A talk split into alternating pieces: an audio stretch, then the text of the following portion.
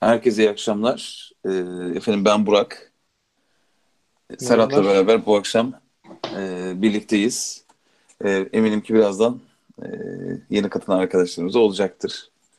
E, biz de böyle dangadanak barış programı düşebilir daha önce olduğu gibi. Selamlar herkese. Ben Eğer bir yandan bir varsa tabii ki. böyle konuşunca hani program umuttu. Hani umut, umudumuzu koruyacaktı. E, bu hafta evlilik konuşalım dedik. E, evlilik konuşmamızın bir sebebi yok. Beyaz yakalının hayatı, İstanbul'da yaşam falan filan diye gittik. E, şans eseri geçtiğimiz hafta paylaştım. Bakabildim mi sen bilmiyorum. Ben izledim. Dertlerimizi de çok güzel anlatmış. E, 140 Jornos'un e, seküler göç başlığı bizim sanırım bu seriye başladığımızda ilk konuştuğumuz konuydu. Yani oradan başlayıp işte göçebiliyor muyuz, göçemiyor muyuz, niye gitmek istiyoruz, gitmek mi kalmak mı, İstanbul'da yaşam. Sonra baktık bir yere gidemiyoruz ama İstanbul'da yaşamda ne yapabiliriz? İşte gelecek bize ne getirir falan deyip konuyu böyle genişlettik. E, beyaz yakalının hayatından bahsettik. AVM'lerden bahsettik. Kentsel dönüşümden ve kent yaşamından bahsettik. İşte bu hafta da biraz evlilik konuşalım istedik Serhat'la. Ben hemen topu böyle sana doğru ortalayayım. Ne güzel. Programı çalışma benimle yapmam. Biz bunu yine bir şekilde beyaz yakaya bağlayabilir miyiz gerçi bilmiyorum. Bizi nereye götürecek sohbet ama. Ee, Evlilik çünkü o da ilginç konulardan bir tanesi. Beyaz yaka ve evlilik gibi bir başlık da çok makul ve mantıklı gelmemişti. Yani insan tabii seni beyazlar içerisinde görmek istiyor Serhat'cığım. Hani böyle Evet. ömründe bir defa olsa da. Şimdi Oradan şeyle başlıyoruz böyle pratikle başlayalım bence. Hani pratik kısmı hani niye evlilik kurumu var? Nereden çıkmış? Nereden gelmiş? Ee, aile, çekirdek aile falan deyip böyle biraz sosyolojik, sen sosyolog olduğun için ee, genişletebiliriz. 40 defa söylersen bir şeyi olabilir diye umuyorsun yani. Bakalım. Valla ben birkaç tez falan baktım böyle bir. Biliyorsun ciddiye alıyorum sohbetinizi. Ee, neler var neler yok gibisinden şöyle birazcık inceledim. Tabii hani baktığımız zaman evlilikle ilgili e, hani tarihsel bir sürece baktığın zaman nereden çıktı, neden böyle bir şey ortaya çıktı? E, bunu ta şeye kadar, mağara yaşantısına kadar bağlayan tezleri gördüm. E, Tabii şimdi bu- bu- burada şeyi söyleyebiliriz değil mi? Yani bir, bir bizim evlilik dediğimiz bir kurum var. Resmi evlilik tarafı var. Bir de hani aslında hani kabile yaşantısında dahil olmak üzere birinin eş olması ile başlayan bir evlilik şey var. İkisini böyle belki ayırmak lazım. Hani modern toplumda bizim evliliğe koyduğumuz şey aslında bir birlikte yaşam, tek eşlilik değil. Biraz daha kurumsal bir yapı. Ama biz Hı hı. başlangıç olarak baktığımızda biraz daha şeye bakıyoruz burada hani eee, iki insanın bir arada iki ya da daha çok belki de insanın Hı hı. eee, bir aile kurmak üzere e, üremek üzerine bir araya gelmesiyle başlangıcı yapıyoruz. Ve o anlamda kabile mağara yaşamına kadar gidiyor dediğimiz kısım orası sanırım.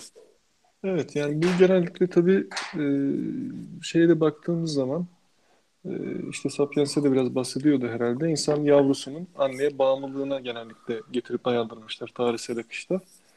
E, yani çocukların işte insan yavrusunun belli bir dönemde anneye muhtaç olması, e, işte annenin birazcık daha evde sabit, işte babanın birazcık daha dışarıda kalmasıyla ve işte bu güven ortamının devam ettirilebilmesi adına böyle bir iş bölümünün oluyorlar. Ee, hatta Hı hı. benzer primatlarla olan işte şeyleri falan da karşılaştırmışlar. Ne kadar çocukluk süreleri var. Ee, yani en uzun çocukluk süresi işte şempanze ve gorilde gözüküyor. Onlar da maksimum 250 gün civarındaymış. Oysa e, yani bak pardon gebelik süresi özür dilerim. Çocukluk süresi ise 3 yıl civarında diğer primatlarda. İnsanda ise 6 yıl olarak kabul ediliyor. Hı hı. Ee, tabii bununla beraber işte bir cinsel rekabet sorunundan bahsedilmiş. Ee, bir de işte bir kurulan birliğin hem iktisadi hem de bu nasıl diyelim hayattaki iş bölümünü de desteklediği ile ilgili bazı yorumlar var. Bunlar tabii birkaç kaynaklardan benim öyle bir üstünkör okuyabildiğim Şey, şeyler. şey, şey kısmı ile ilgili çalışmalar şunu gösteriyor. Evrimsel olarak baktığın zaman e, işte atıyorum kuş yumurtadan çıkıyor. Hemen hani uçma harici temel işlevlerini yerine getirebilir durumda. Hı hı. E, işte memelilere geçtiğin zaman memelilerin bir anneye bağlı bir sütle beslenme durumu söz konusu en azından başlangıçta. Ama orada bile işte kuzuya, ineğe, ata mata baktığında ya da köpeğe baktığın zaman e, işte zayıf da olsa kendi ayaklarının üzerine durup ne olursa olsun hareket edebildiğini görüyorsun. Ama hani insana geldiğin zaman burada çok ciddi bir şey var. Bununla ilgili evrimsel açıklama şöyle gidiyor. Bizim özellikle bu frontal korteks dediğimiz, e, frontal lob dediğimiz ön kısım, beynin ön kısmı bizim diğer memelilerden daha gelişmiş olduğumuz. Aslında işte bu kurgu, hikaye, düşünce ve iletişim bütün aslında her şeyin diğerlerinden, diğer türlerden bizi belki üstün kılan e, diyebileceğimiz kısmı orası. Ve bu bölgenin aslında gelişmesi noktasında e, sinaps yapıp yeni şeyler öğrenip biriktirip hayata hazırlanması noktasında bir bakıma ihtiyaç durumu söz konusu. Dediğim gibi hani memelilerde bile böyle insana gelince bu süre hakikaten 9 ay e, anne karnındaki gelişmeye ek olarak 2 e, yıl 3 yıl anneye bağımlı şekilde aslında devam eden bir süreç. E, şeye baktığımızda da kabile yaşamı gibi ilk insanlara baktığımızda da e, doğduktan sonra bu çocuğu işte beslemek zorundasın. Yanında taşımak zorundasın. Kadın bu taşıma işini üzerine almak zorunda. Çünkü süt verecek o. Çocuk acıktığı zaman doyuracak o. Dolayısıyla burada bir ekonomik anlamda üretimden bir geri çekilme de var. Hani orada avcı toplayıcı toplumda olsan işte adam avlanıp getirecek. Ama kadın şimdi çocuğu bırakıp ya da en azından bir kolunda çocukla beraber çıkıp e, toplama işlevini yerine getirmek zorunda yaşayabilmek için. Şimdi buradan gelen aslında bir şey durumu var. E, kadının ve çocuğun e, en azından belli bir dönem bakıma muhtaç olması ile ilgili.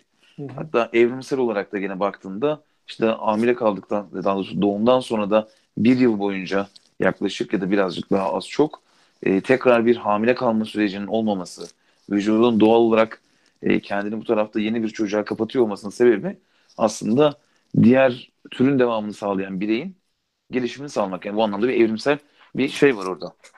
Durum söz konusu temelde. Evet bir de şimdi tabii tarihsel akışa baktığın zaman e, evlilikle ilgili benim mesela daha önce çok fazla düşünmediğim pek çok sınıflandırma olduğunu da gördüm.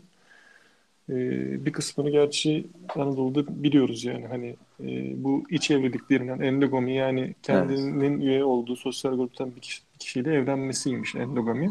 Hatta bunun birazcık zorunlu olması durumu. E, bunu aslında hala dönem dönem görüyoruz. Bunun çeşitli sebepleri de olabilir tabii. E, yani ekonomik sebepler olabilir. İşte güvenlik işte aile, sebepler olabilir. Tabii falan. malı ailenin içerisinde kalsın. Mal bölüşülmesin olabilir. Evet. Ya da mezhepsel bizim... mezhepsel farklılıklar olur. Sadece aynı köyden insanların evlenmesi ya da işte akrabaların evlenmesi gibi giden endogami dediğimiz durumlar var. Bir de egzogami var. O da evet. e, tam tersi e, aile içerisinden değil dışarıdan evlenme. Tabii aslında e, evrim süreci şeyi destekliyor. Egzogami. Hani o türün çeşitliliği için e, gen mutasyonlarını arttırmak, farklı bireyleri elde etmek için çeşitliliği arttırmak evrimin yolu. E, onun dışında tabii işte çok eşlilik var. E, birden fazla erkek eş ve birden fazla kadın eş olarak ayrılan isimleri vardı. E, lokasyon bazlı vardı. Başka ne vardı? E, vallahi ben şimdi oralara henüz gelmedim. Orada çalışmadım ama şunu mesela gördüm. Bu Kazak başkurtlarında dış evlilik kuralına aykırı davrananların toplumdan dışlanması hatta dağlı başkurtlarda ölümle cezalandırılması falan gibi örnekler de var. Yani ilginç. Ee, bu hani tabii e, sen hani evrim egzogamiyi daha çok e, kabul eder diyorsun ya da evrim açısından daha önemli diyorsun ama bunu bir şekilde, şekilde kabileler de geçmişte yaşamış. Şöyle ben çok taze e, sen şimdi geçen hafta yapmışsın. Bizim e, hanımda çalışmalarımız devam ediyor. 13'ünde 14'ünde bizim sınavlar. Ben felsefe evet. alıyorum. Felsefede de sosyoloji dersim var. Şimdi Hı-hı. endogami, egzogami dediğimiz gibi burada hatta şey var. Kuzen evlilikleri, e, paralel kuzen evliliği ya da çapraz kuzen evliliği gibi ayrımları var. Monogami ve poligami var. E, evet, tek eşlilik ve çok eşlilik. Şimdi, evet. Poligaminin içerisinde polijini e, bir erkeğin birden fazla kadınla evlenmesi. E, poliandri var. Bir kadının birden fazla erkekle evlenmesi. Çok kocalılık. Bu mesela daha çok Tibet, Hindistan ve benzeri tarafta gözüküyor. Hı hı. E, bunlara ek olarak matriline, matrilinealite, patrilinealite, bilinealite gibi şey var. Bu miras ve ünvan kadınlar üzerinden geçtiğinde e, ya da eş üzerinden geçtiğinde e, erkek üzerinden geçtiğinde söyleniyor. Bir de şey de vardı. E, işte evlendikleri zaman e, kocanın ailesinin yanında yaşama ya da işte kadının ailesinin yanında yaşama ile ilgili de bir ayrım var. Hı hı. Ya ben bu kadar çok çeşit evlilik O da şey ma- matri laterite, patrilaterite, bilaterite. Akrabalığın, Patriarkal zaten ataerkil demek, ötekisi anaerkil demek herhalde. evet, bu sınıflandırma soyun akrabalığın kimden aktarıldığı ile ilgili. Akrabalığın geçmesi. Aa Mine hoş geldin. Hoş bulduk. Hoş geldin Mine. Merhaba. Dur şimdi şeyi kapatmaya çalışıyorum kamerayı. Yayına baskın var gibi geldi. Bunun dışında e, hemen sana pas vereceğim Mineciğim. E, evlilik tarafına baktığın zaman mesela dulların evlenmesiyle ilgili. Mesela dul kalan kadın ölmüşse e, kocasının erkek kardeşleriyle birlikte evlendiriliyor. Buna hı. levirat deniyor. Sorarat var. Dul kalan erkek ölmüş olan karısının kız kardeşlerinden biriyle evleniyor. E, tay geldi var. Dulların evlenmesiyle ilgili bir diğer evlilik türü. Bunda da çocuklu bir erkekle karşı cinsten çocuklu bir dul kadın evleniyor. Bunların hepsinin ismi var.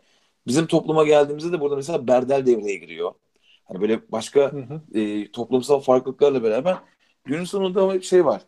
Toplum dediğimizde galiba evlilik e, hani bireysel anlamda baktığında işte üreme ihtiyacı, e, türün devamı gibi şeylerle gelse de en basit ilkel kabilelerden günümüze herhalde biraz böyle e, evlilik kurumu ya da aile kavramı o anlamda belki birazcık biraz evrensel diyebiliriz. Hı hı. Tabii istisnai durumları var çok nadir de olsa bu tartışma anlamında, eleştiri anlamında.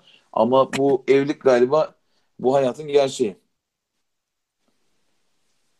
Evet Mine ne diyorsun?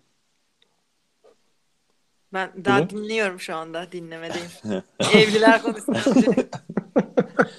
Şimdi biz zaten şöyle bir durumumuz var şimdi. Biz tabii buradaki e, materyalite yok levirat falan bunlar bize şey biz şimdi tabii hanımlar da bu programı dinlediği için hatta benim hanım yanımda Önce biraz kafa için karıştıralım. tabii tabii ben Hayır. şimdi ben şimdi buradan veriyorum işte materyal lokalite, patrilokalite, materyal Ay çalışmış da gelmiş ya. e, şöyle olsun istiyorum yani bunları duysun ha tamam ya falan deyip şimdi kulaklığını taktı müzik dinliyor. Benim dediklerimi de şu an tam olarak duymuyor. Böylelikle rahat rahat e, Artık evet. Ama gerçek senin evde durum nasıl bilmiyorum yani. Sen hanımı şey yaptın mı? E, çarşıya gönderdin Vallahi mi? Tavukları dönderdin mi?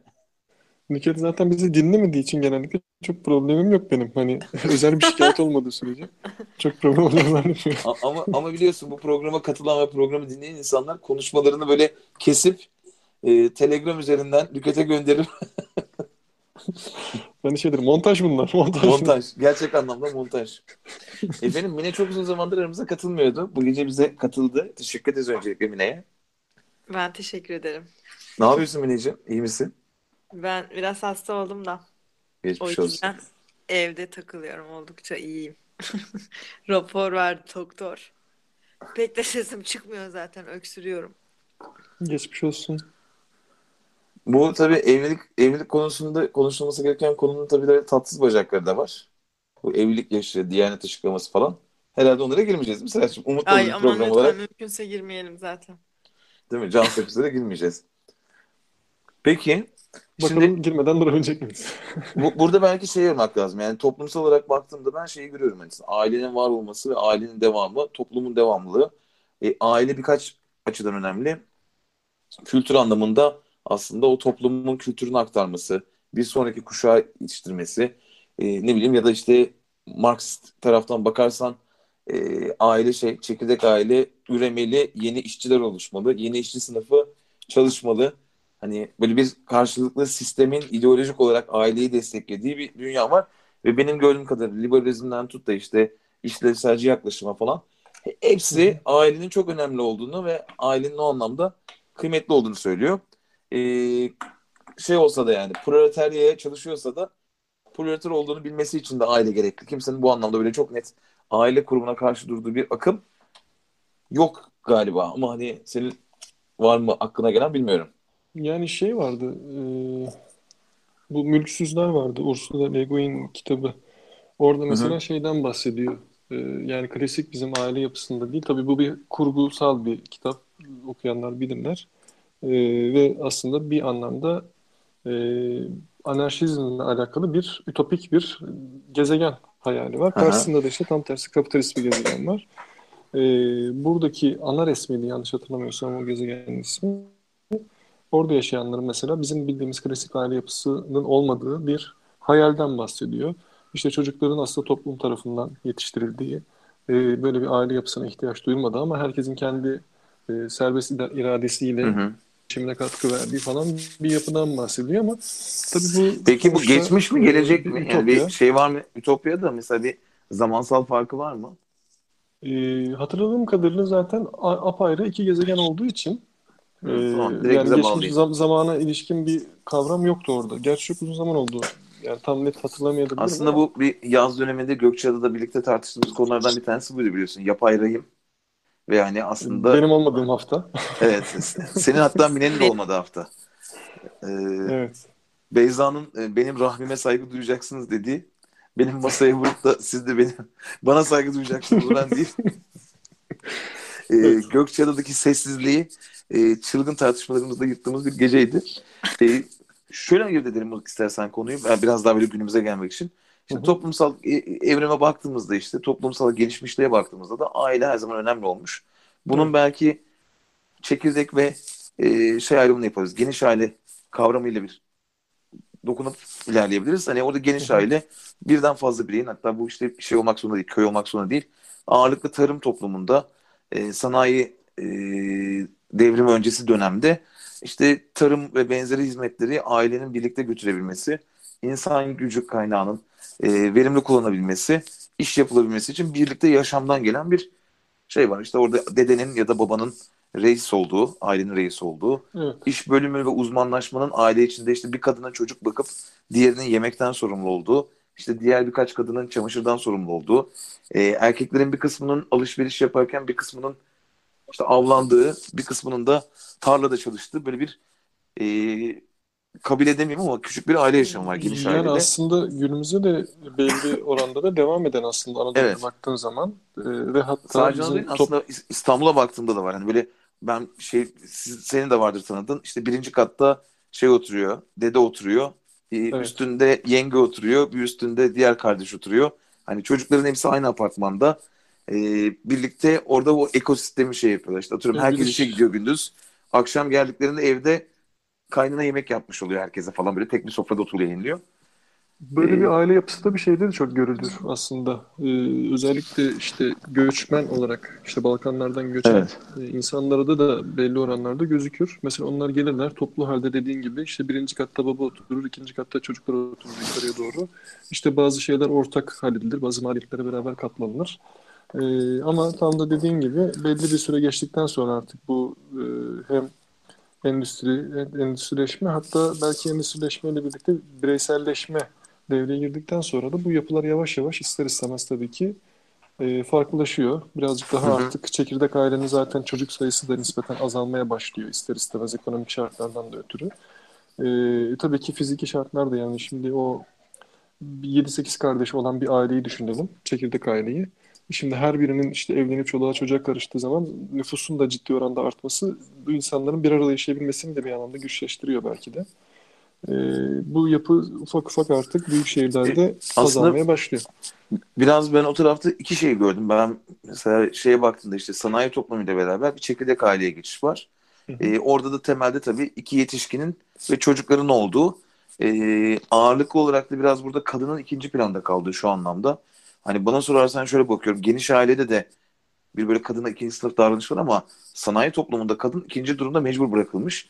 Çünkü geniş ailede şöyle bir durum var. Devlet e, ya da e, ekonomik özgürlük çok olmadığı için bireyler birbirine muhtaç ve birbirleriyle ilgili kendi iş bölümleri üzerinden e, bir denge sağlanmış. Dolayısıyla sen mesela e, eşinle beraber dışarı çıkmak istediğin zaman çocukları hemen alt kattaki kardeşine bırakıp aslında daha özgür hareket edebiliyorsun. Senin bütün e, supportif desteğin devlet ya da sosyal kurumlardan gelmiyor. E, eğer o dönem mesela işsiz kalırsan hep aile destekçi. Ailede çalışan birisi senin önüne bir ekmek koymaya devam ediyor. Dolayısıyla Bizim evet, devlet ekonomik krizleri atlatma sebebimiz de buna bağlanıyor ya zaten. Anadolu'da. Ama şey tarafı işte sanayi toplumuna doğru gittikçe, o küçük aileye doğru gittikçe bu defa şimdi karı koca var, ortada bir çocuk var. E kadın mecbur çocuğa bakmak zorunda. Sıklıkla gelir durumu erkek daha iyi bir maaş aldığı için e, hani doğum sonrası çocuğa kim bakacak konusu hep şeye kalıyor. Kadına bir ikinci e, yük olarak veriliyor Ama bu. bırak şöyle de bir şey var. Ben burada sana şöyle itiraz edeceğim. Avrupa'ya geldiğimiz zaman, bugünün Avrupa'sından özellikle bahsedeceksek, artık mesela çekirdek aile tanımının yavaş yavaş anne baba çocuktan ziyade kadının ekonomik özgürlüğünü kazanmasıyla çok alakası var büyük ihtimalle bunun ama kadın ve çocuktan e, müteşekkil bir yapı oldu. Babanın birazcık daha çekirdek ailenin dışında kalma ihtimalinin gün geçtikçe arttığı söyleniyor. Çünkü Söyleniyor, zaten artık doğrudur. ev- evlilik kurumu da orada çok e, nasıl diyelim eskisi kadar rağbet gören Evet evet. bir şey değil. Hani biliyoruz insanlar evlenmeden birlikte yaşıyorlar. Ee, hani o anlamda baktığın zaman ekonomik şartlar ve kadının kendi özgürlüğünü elde etmesi tabii ki bunun içine mutlaka kültür ve dinin de etkilerini eklemek gerekir. Ee, artık Avrupa'da kadınlar o kadar da e, evli olmanın gerekli olmadığını Evet. düşünebilirler baktığımızda ve oraya doğru da gittiği düşünülüyor. Yani o anlam evet, evet orada kesinlikle şeysin. Şeye baktığın zaman çünkü e, ben notlarıma bakıyorum mesela evlilik dışı doğumlar dedin. 1970'lerin sonundan beri hani çok gelişen bir kısım. İşte 2008 yılında mesela meydana gelen doğumların %45'i e, İngiltere ve Galler'de. ABD'de 2015'te meydana gelen doğumların %40'ı evlilik dışıymış. Çok ciddi bir oran. Senin dediğinde tek ebeveynli ailelerdeki artış. Evet. Hani 1960-2016 yılları arasında çocukların iki ebeveynliyle birlikte yaşadığı ailelerin %88'miş. Bu %69'a düşmüş. 2016'da ailelerin %23'ünde çocukların sadece anneleriyle yaşadıkları. Dediğin gibi orada artık baktığın zaman hani çocukların artık iki ebeveynli e, bir yaşamı e, sanki böyle tek ebeveynli bir hale gelecek gibi ve aslında E, tabii. bireysel pedagojik açıdan baktığın zaman nasıl ne gibi etkileri olacak tabii onları çok fazla kestiremiyoruz. biz biraz böyle kafada basit hesap şey yapıyoruz mesela işte topluma bakıp işte %50'si kadın %50'si erkek diyoruz. İşte %50'si evli %50'si bekar diyoruz hani. Burası da herhalde oradaki üçüncü kırılma olacak. Hani yüzde %30'u evli, %30'u bekar, %30'u boşanmış gibi. Böyle hani %33 Boşanmış diye- demiyoruz, bekar anne diyoruz. Ya da Tamam, bekar okey. baba diyoruz. Tamam yani çocuk olmayabiliriz. Bu şey anlamda söylemiyorum ben. Hı hı. Ee, çocuğun olması ve bir aile olması değil. Hakikaten boşanmış ve çocuğu da olmamış olabilir. Evet. Sanki oraya doğru gidecek gibi İşte gözüküyor. onlara bekar diyoruz. Böyle iddia bir sınıfa katmaya gerek yok. Böyle doluluk gibi bir şey. Ya işte anladın sen. Ben şey kastını söylemedim ama sen de bizi eziyorsun şimdi yani. Estağfurullah. E, Tabii burada şey- şey ayırdım burada. Aile tarafından hani burada bir böyle paketleyip kapat yani eklemem varsa alayım. Kapatmak istiyorum şunun için. Çünkü aslında evlilik kurumu burada birazcık daha kadının haklarını, e, mülkiyet ve benzeri şeylerin transferini bir sonraki kuşağa, çocuklara aslında biraz böyle e, mülkiyet temelli bir durum. Evlilik sözleşmesi. Çünkü şeyde böyle bir durum yok. Kabilede bir mülkiyet olmadığı için, e, toprağın sahibi olmadığı için e, bir sonraki kişinin kim olacağı çok önemli değil. Hani burada bir işte soy isim vermekten tut da e, şey ama burada artık e, ne zaman mülkiyet doğuyor? Sanırım ki kurumsal olarak evlilik işi ve çocukların sahiplenmesi de o anlamda isim olarak bu dönemde başlıyor gibi geliyor bana. Ee, Sen ne dersin? Mine diyor. şey- Mi- Mi- Mine'ye atayım şimdi burada. Tamam Mine yat bakalım. Ben dinlesem pek konuşmasam olur mu? Olur. Zaman boşuna gigabyte'ı yeme bari. Niye? Ama aralarda yorumlarını bekliyoruz Mineciğim ya. Evet Mineciğim ya biz katkı bekliyoruz senden. Yok Daha- böyle iyi. Peki. Peki. Peki ben şunu söylemem gerekiyor. Ee, yaklaşık bir 5 saniye kadar sesin gittiği için sadece mülkiyetle e, aile kurumunun ilişkisini biraz kurduk galiba. Orasını Evet. yakalayabildim. Yani evlilik kurumu aslında hani aile başka bir durum. Ama Hı hı. e, aileden evliliğe geçiş noktası biraz böyle mülkiyet haklarıyla beraber oluyor. Yani aile her zaman var. Kabiledeyken de aile var. Ama evlilik Hı hı. dediğimiz kurum haline gelmesi bir mülkiyetin bir sonraki kuşağa aktarılması ya da işte modern çağa baktığında kadının haklarını korumak gibi aslında biraz kağıt üzerinde resmi olmasının burada bir şey var. Başka türlü bir sebebi var. Biraz böyle evliliği kurum haline getiren hayatımızda. Çünkü şeyle ilgili sıkıntı yok. Ben seninle bir aile kurmak istiyorum aslında o kadar e, şey değil ama evleniyorum dediğin zaman konu hani hakikaten başka bir boyuta taşınıyor. Ben bırak belki de bunu biraz tarihsel açıdan değerlendirmek lazım. Hani e, örnek olarak söylüyorum. Orta çağdaki bir evlilikteki anlayış belki başka bir şeydi. E, ama mesela bizim günümüzde evlilik dediğimiz anlam birazcık daha şekil değiştirmiş olabilir. Ama özünde hani şöyle bir durum var herhalde. Netice itibariyle e, hatta bunu aşkla da belki e, bağlayabiliriz birbirine.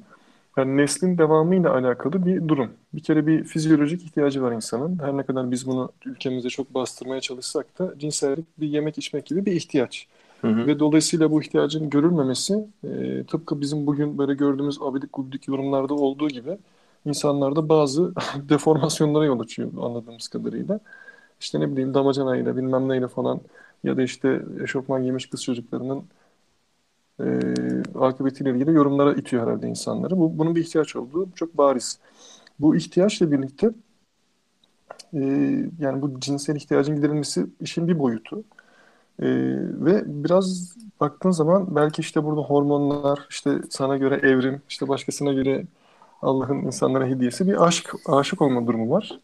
Hı hı. Ee, insan bir eş arıyor bu dünyada kendi neslini devam ettirebilmek için işte ne bileyim belki çocuk sahibi olamak, olabilmek için. İşte o ee, evrimsel birazcık işte. bizim kodlarımızda var, var herhalde evet. böyle bir şey. Ee, evrimsel ya da nesel olursa olsun sonuçta bu pek çok insanda e, olan bir ihtiyaç ve tabii bir de toplum var karşı tarafta. Ee, kadınların e, mesela doğada nasıl gerçekleşiyor çiftleşme hadisesi? Bakıyorsun pek çok belgeselde görüyorsun. Ee, ya işte erkeklerin e, seçilebilmesi için genelde doğada dişiler seçiyor aslında baktığın zaman. Erkekler onu bir şekilde etkilemeye çalışıyor. İşte en üstün yerisi olan ne bileyim işte fiziksel olarak yani orada işte şey devreye giriyor. Genelde erkek sperm sayısı fazla olan taraf oluyor. Genel türlere Hı-hı. baktığında. E, kadının sayılı yumurtası var. Memeliler için en azından. E, bu sayılı Hı-hı. yumurtayı dölleyebilecek e, en güçlü erkeği seçmeye çalışıyor. Ya da en güzel erkeği seçmeye çalışıyor ki kendi çocuğunun Hı-hı. yaşam şansını arttırabilmek için. Evet şimdi bunu birazcık daha insan e, yaşayışına bir araya getirilmeyi düşünürsen e, işte belli bir zümre ama belli bir daha doğrusu insan topluluğu var. İşte belli sayıda erkek, belli sayıda kadın. E, ve bunların bir şekilde hem birbirinden bir kere hoşlanması gerekiyor. Normal tabiatıyla devam etseydi eğer. Bunun Hı-hı. içine ondan sonra toplumun kendi dinamikleri girmeye başlıyor. İşte orada ataerkil mi, anaerkil mi, e, işte evlilikle ilgili yapı nasıl dizayn edilmiş? İşte babanın dediğine mi gidiyorsun? Ya da mesela şeyleri okumuştum ben. E, işte mesela başlık parası. Aslında bir çeşit kadının nasıl gibi bir mevzu. Yani şeye baktığın zaman. E, format olarak baktığın zaman. E, buradaki toplumsal dinamiklerin de etkilediği bir yapıya doğru vardı ve tarihsel açıdan baktığın belki, zaman işte bizim onu söylemeye şöyle, çalıştım şöyle söylenebilir mi abi o tarafta aslında hani bu kabileye de baktığında da yani temelde şey güdüsü var. Ee, ben orada şey gibi bakıyorum. Evrime biraz daha yakın olduğum için bilimsel tarafta.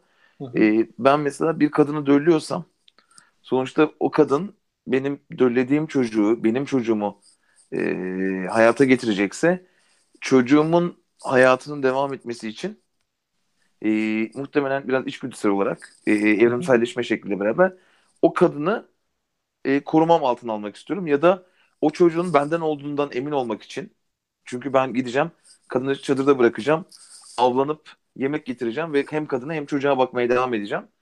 E, bu yatırımdan emin olmak noktasında aslında bir evlilik e, doğuyor diyebilir miyiz orada? Çünkü ben burada şey olsun istemem. E, ben derken tabii şahsi olarak benim tercihim gibi oluyor böyle olunca. E, buradaki yatırım yapacaksan ben buradaki çocuğu beslemeye kendi türümün, kendi genimin devamı için. Buna genelde şey diyorlar zaten. E, bencil ya da cimrigen yaklaşımı diyorlardı. Yanlış olmasın. E, buradaki bütün motivasyonda sen kendi genini bir sonraki nesle aktarıp devam ettirmek istiyorsun. E, bu durumda da evlilik doğuyor. Çünkü ben şunu istemem. Akşam çadıra geldiğimde kadının orada olmasını isterim. Başka erkeklerle e, benle evlendikten sonra beraber olmamasını isterim ki şeyden emin olayım. Çocuğun bana ait olduğunu, benim e, ürünüm olduğundan emin olayım. Sanki biraz böyle şey duruma geliyor. Bir ikincisi de burada tabii geçmişe döndüğünde kadınların birey olmadığı, işte köleyle e, ne bileyim Atina dahil olmak üzere köleyle normal insanlar arasında kadının haklarının olmadığı ama bir köle de olmadıkları böyle ara bir form var. E orada da aslında evet. kadın bu evlilik sözleşmesi bir mal. Alıyorsun Vatan, vatandaş değil yani eski Vatandaş değil vatandaş aynen. Hakları olan bir canlı değil. Zaman. Ve aslında tıpkı işte bir hayvan alır gibi e, öküz alır gibi şey yapıyorsun ve bahsettiğin işte başlık parası da e, para anlamında değil eskiden neymiş abi? 100 koyun veriyorsun işte kızı alıyorsun. Hı. artık o senin malın oluyor. 100 tane senin malın olan koyun da e, diğer tarafa geçiyor. Hatta çok meşhurdur işte Firuze kaç Firuze miydi pardon? Ünzile. E, kaç koyun ediyor? Ünzile Ün, Ünzile kaç bitco bitcoin ediyor? Kaç coin Ünzile kaç coin ediyor? Şu an hani günümüzde modern dünyada Ya biraz böyle bir, Bir de şey var. vardı, hani- Kadının orada aslında biraz mal gibi davranılması var kadına. Sanki. Ben bir hep şey hatırlıyorum. Bir diyalog hatırlıyorum. Onlar benim malım değil ama onları kullananlar benim malım falan gibi. Ha, ha, kıymetli kıymetli e, kıymetli Ağaoğlu'ndan gelen bir vecize galiba bu. E, çantalarla ilgili değil mi? Evet. Buradaki pahalı çantaları sürüyor BBC'de değil mi? O da diyor ki Evet. yani o bakış açısı ne yazık ki hala devam ediyor.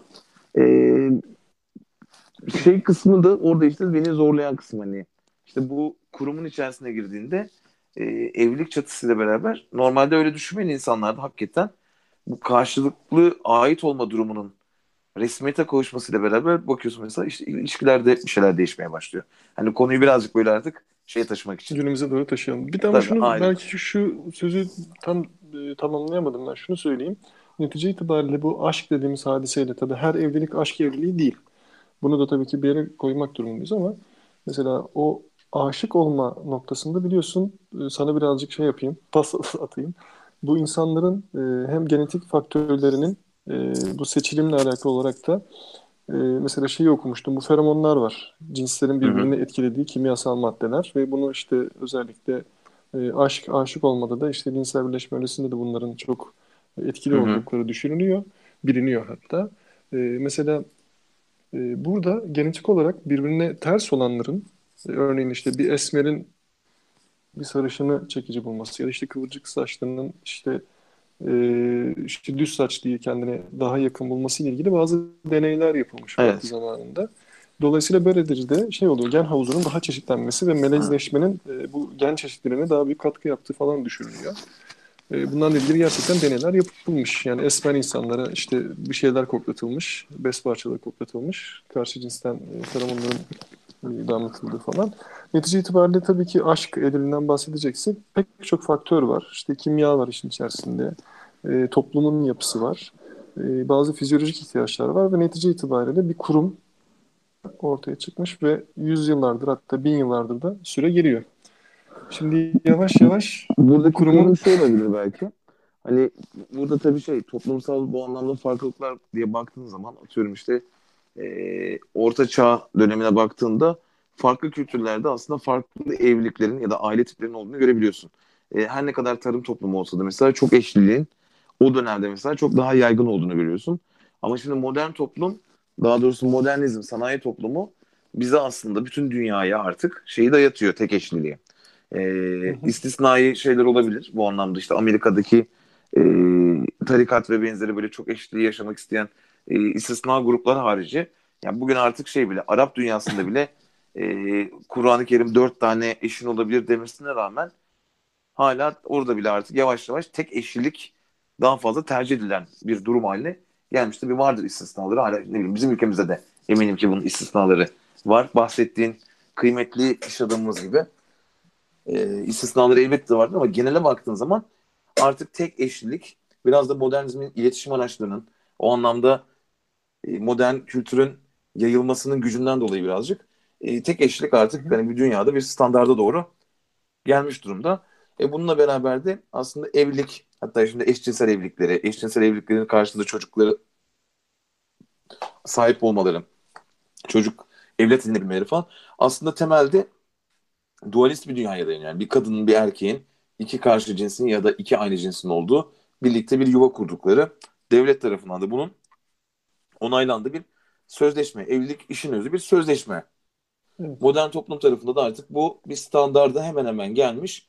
Hemen hemen de e, ufak tefek farklılıklarla beraber e, şey tadında herhalde orada da hani hak ve eşitlik olarak da 3 aşağı 5 yukarı hani Almanya'daki bir evlilikle Türkiye'deki bir evlilik çok büyük farklılıklar içermiyordur diye düşünüyorum temel sözleşmede.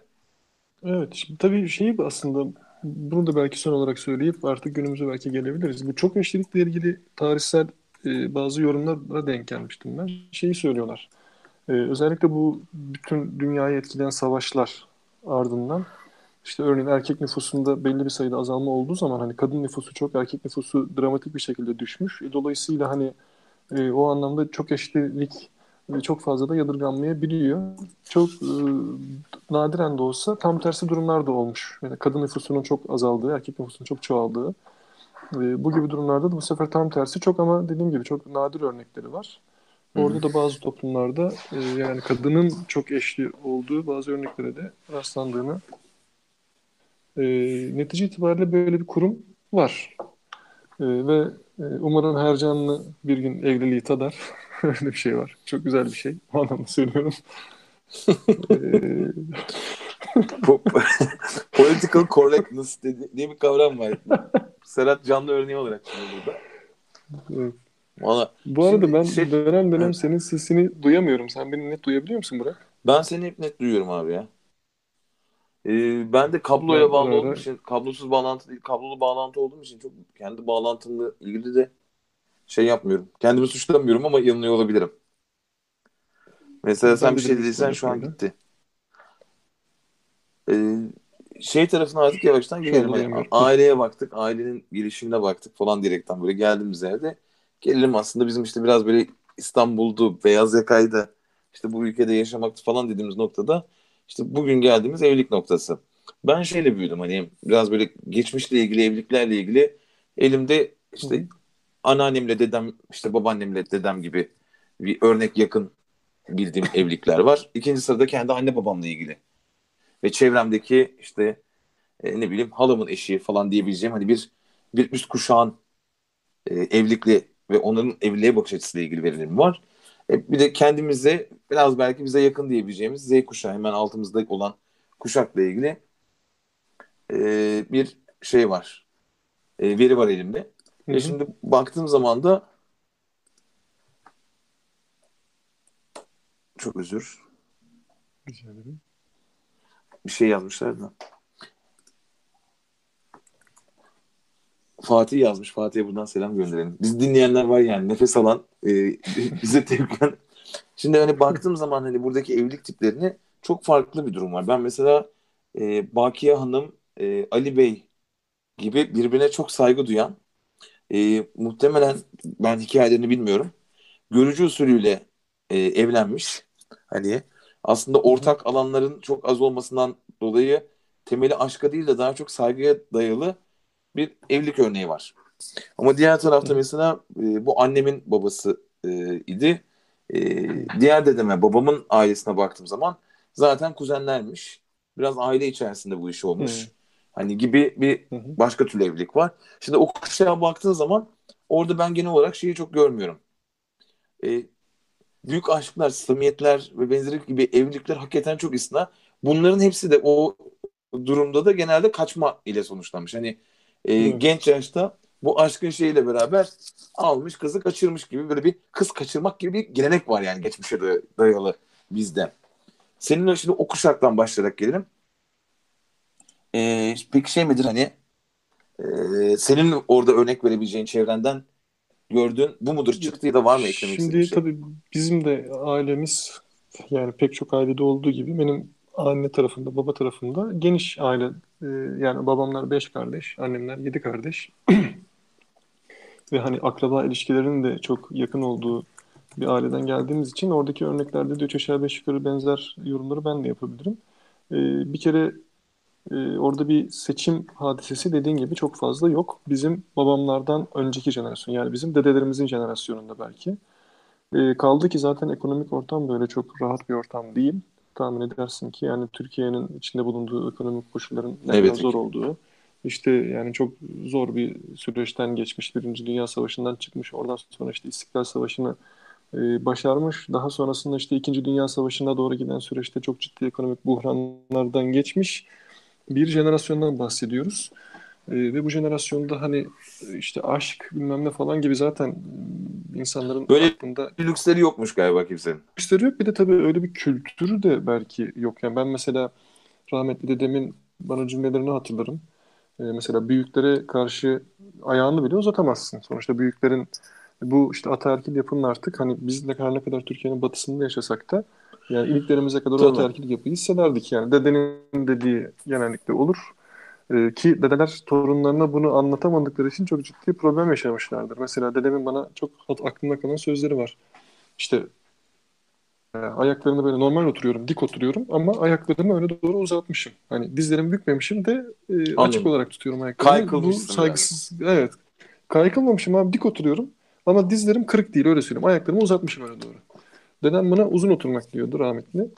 Bir büyüğün karşında böyle uzun oturman hiç hoş değil falan gibi bize böyle telkinlerde bulunurdu. Hadi bak ben de derim senin ama işte başkaları da gelir gider falan. Bir de o başkaları kültürü var zaten. El alem Tabii. ne der mevzusu. El alem bir ne der? tarafta. Ayıp temeli. Aynen. E Şimdi bu kültürden, bu yokluktan gelmiş bir jenerasyon hani e, bizim bugün tartıştığımız konuları tartışması zaten çok beklenmez normal şartlarda. Dolayısıyla Tabii oradaki o baktığın tam zaman dediğin zaten gibi ortada bir boşanma ve benzeri bir şey de yok yani çok temel olarak baktığında. tabii ki. Aynen öyle. Orada kadın evde e, bir çalışma dünyası yok kadının. Kadın genelde ev hanımı. Hı hı. Hani benim o kuşaktan Aynen çalışan öyle. kadın diye tanıdığım neredeyse hiç kimse yok. Yani belki tarla bağ bahçe gibi e, aileyle beraber yapılan işlere gidiyordu ama hani bir şirkette çalışan eden o kuşakta neredeyse hiç kadın yok. Yani Ya benim zaten çok şirket var mı ki abi? Yani kaç tane şirket var yani hani baktığın zaman. E, ekonomik durum çok belli. E, kadının zaten eğitim şansı da ne kadar vardı? Hala o tartışılıyor yani. Kadın eğitim almalı mı almamalı mı? Hala tartışan zihniyetler var. E, yani dediğin gibi o tarihlerde bu evliliklerde kesinlikle bir e, büyük ihtimalle görücü usulü e, boşanma ihtimali zaten çok fazla yok. E, hani artık bir kere aile tarafından da seçildiyse artık ömrün o şekilde devam edecek. Tabii bu, bu- bu- buraya Ee, şey diyebilir miyiz? 1940'ların, 1950'lerin belki 60'ların evlilikleri diyebilir miyiz? Evet. 50'ler 60'lar. E, Burada çünkü e, şöyle bir fark var orada. Aslında kadın e, hem çalışma hayatında hem de eğitim hayatında, üniversite ve benzeri yerlerde aslında çok sosyal hayatın içerisinde değil. Dolayısıyla sosyal hayatın içerisinde olanlar e, belki eş seçimi noktasında şanslılar. E, karşılaştıkları belki de aşk evliliği dediğimiz şeyleri yapabilecek lükse sahipler ama Ama küçük bir azınlık var tabii herhalde orada tabii çok çok seçici bir dar bir azınlık var imkan olarak baktığında çocuğunu Hı hı. e, 50'lerde 60'larda bir kız çocuğu olarak okumak anlamında baktığında ya da işte iş hayatında olmak diye baktığında şimdi görücü usulü bu işin gerçeği. Ama sonraki kuşağa bakıyorum orası da biraz böyle 70'ler ve 80'ler diyebileceğim. Hani 70'lerde başlayıp 80'lerin başına kadar süren bizim anne babalarımızı kapsayan kuşağa baktığımda orada şimdi birazcık daha kadın artık hayatın içerisinde e, daha sosyal, Burada e, çok liseye pardon şeyi gidiyor. katabilir miyiz Burak? Mesela o 1950'lerde gelen hani bir şey var. Marshall yardımları var. İşte Türkiye küçük Amerika olacak. Bazı videolar hatırlıyorum böyle işte kadın evinde bulaşık makinesi var bilmem nesi var. Oradaki kadın figürü bizim alışılagelmiş kadın figürümüzden çok başka bir kadın. Acaba hani artık bunların da yavaş yavaş Türkiye'nin böyle yani bu çok tartışılan bir konu. Türkiye'de 1950'lerden itibaren yaşanan süreç her anlamda, sosyolojik anlamda, ekonomik anlamda çok tartışılıyor. Çok eleştirenler var. İşte dünyaya açılmaya başladığımızı iddia edenler var falan. Ama bu süreçte hani o kadın algısının belki ufak ufak değişmeye başladı. Kırılıyor Onun olması. akabinde akabinde işte bu gençlik hareketleri ne bileyim işte 68 kuşağının belki devreye gelmesi artık birazcık daha başımızı kaldırıp işte dünyada neler oluyor birazcık daha e, belki eğitim seviyemizin de ufak ufak artmasıyla ilgili de olabilir Tabii. ufak ufak sanayileşmelikle de alakalı olabilir. Kadının artık birazcık daha toplum hayatında söz aldığı noktalar ve burada tahmin ediyorum ben bizim ailemizden de birazcık e, biliyor bildiğimi söyleyebilirim. Geniş bir ailemiz olduğu için artık babaların e, evlilik yapısından yavaş yavaş birazcık daha farklı. Yine görücü usulü çok yoğun. Benim annem babam hani gene mesela görücü da- usulü. Ama şöyle bir şey var yani şunun kızını mı alalım yok hadi onun kızını almayalım da bunun oğluna mı bakalım falan gibi böyle mevzular. Evet, ama orada zaten mesela gene şeyde söylenebilir mesela. Şimdi anneanneye ve dedeye doğru gidince baktığımda şimdi mesela benim annem liseyi bitirmiş. Liseden mezun olduğu zaman üniversite sınavında Erzurum e, Eğitim Fakültesini kazanmış. Dedem bir de tam 80 zamanı Göndermemiş. göndermem hani. Evet. Ama şimdi baktığın zaman sonuçta üniversite sınavına girmiş bir kız çocuğu var. Hani belki Hı hı. imkan olsa ya da işte ülkenin siyasi konjonktürü uygun olsa üniversite hayatı yaşayabilecek bir e, genç kız var. Ki Annem o dönem de- için yine iyi sayılır bence bu, bu arada. Tabii evet evet. Gene bence bir hala bir azınlık için geçerli imkanlar. Ben ona da katılıyorum. Hı hı. Orada bile ama mesela annemle babam görücü usulü evlenmişler. Hı hı. Dediğim gibi aileler birbirini tanımıyor ama işte biliyorsun bu konularda bir de bizim eski kültürel yapımızda şu an o şey yok ama o çöp çatanlık işi, aracılık işi bilmem kimin kızı varmış. Hani hatta böyle mahallede teyzeler vardır şey yapar. Elinde böyle Evet, e, evet. e, liste. Şunun kızı da şey tanıştıralım mı? Şunu yapalım mı? Bunu yapalım mı? İşte giderler bir çay içerler. Yanlarına bir çocuk verirler. Sanki ne yapacaklarsa. Yanlarına İşte bir tane televizyon yok tabii. Televizyon, öyle televizyon programları da yok. O görevi istenen teyzeler var. Şimdi o kuşağa baktığımda da ben şunu görüyorum ama ne olursa olsun artık bir tık daha e, ne bileyim ortaokul ya da lise düzeyinde eğitim almış bir kadın figürü var. Bu anlamda görece daha bilinçli, daha eğitimli diyebileceğim. Ama hala temel alışkanlıklar, toplumsal yapı aslında o kadar da çok değişmiş değil. Ve bu anlamda mesela şey nasıl bir önceki kuşakta boşanma cümle içinde geçemezken hani bu kuşakta ben şey gördüm ben kendi anne babam benim biraz böyle şeydi kavga gürültü o kuşakta bence herhalde her evde biraz eksik olmayan bir dönüm.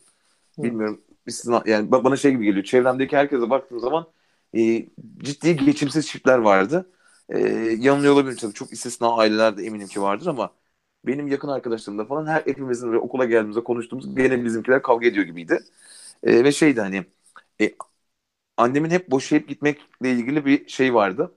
Ama annemin ekonomik özgürlüğü olmadığı için toplum tarafındaki hala geçmiş kuşaktan ona devrolmuş işte dul kadın imajı ve benzeri şeylerle beraber hayata asla geçiremeyeceği tehditleri vardı mesela annemin. E şimdi şeye Annemiz de bizi da... dinliyorsa buradan ellerini öpüyoruz tabii.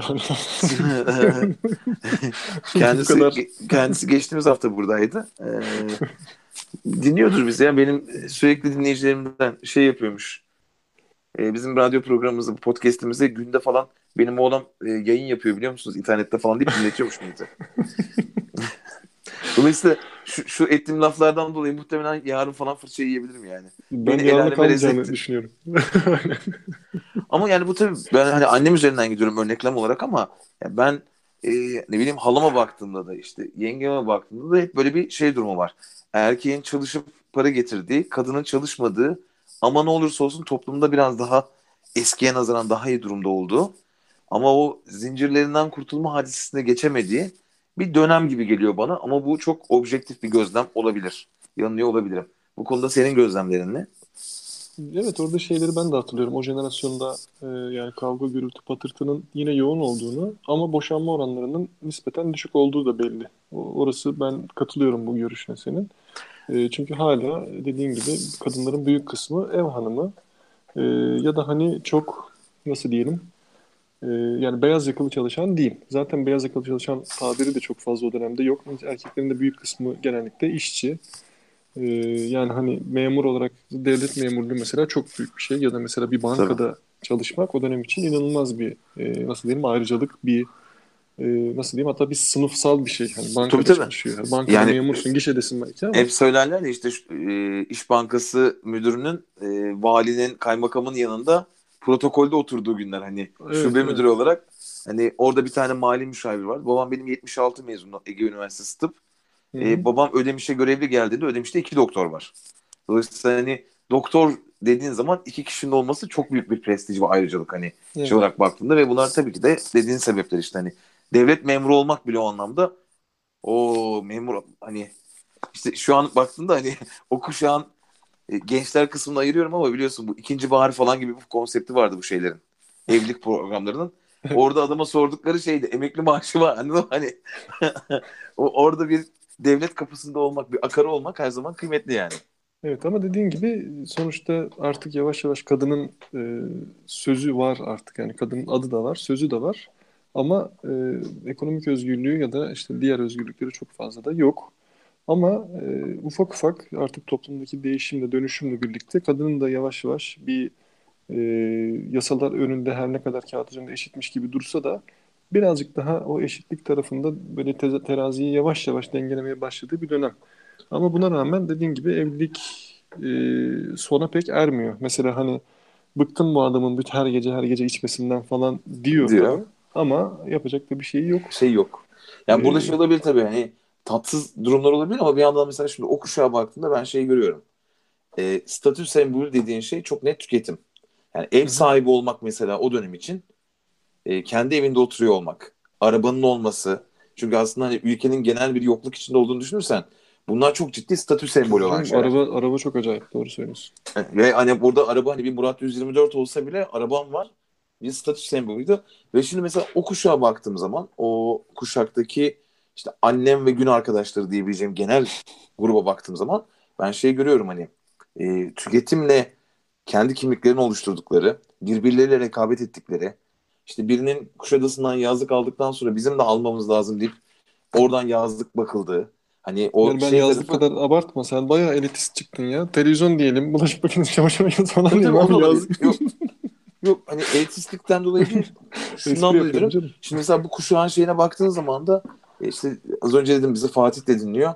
E, biz bir böyle Teknosa tarafında küçük ev aletleri konkuruna hazırlanırken bu kuşağın anne modelini küçük ev aleti müşterisi olarak şöyle demiştik.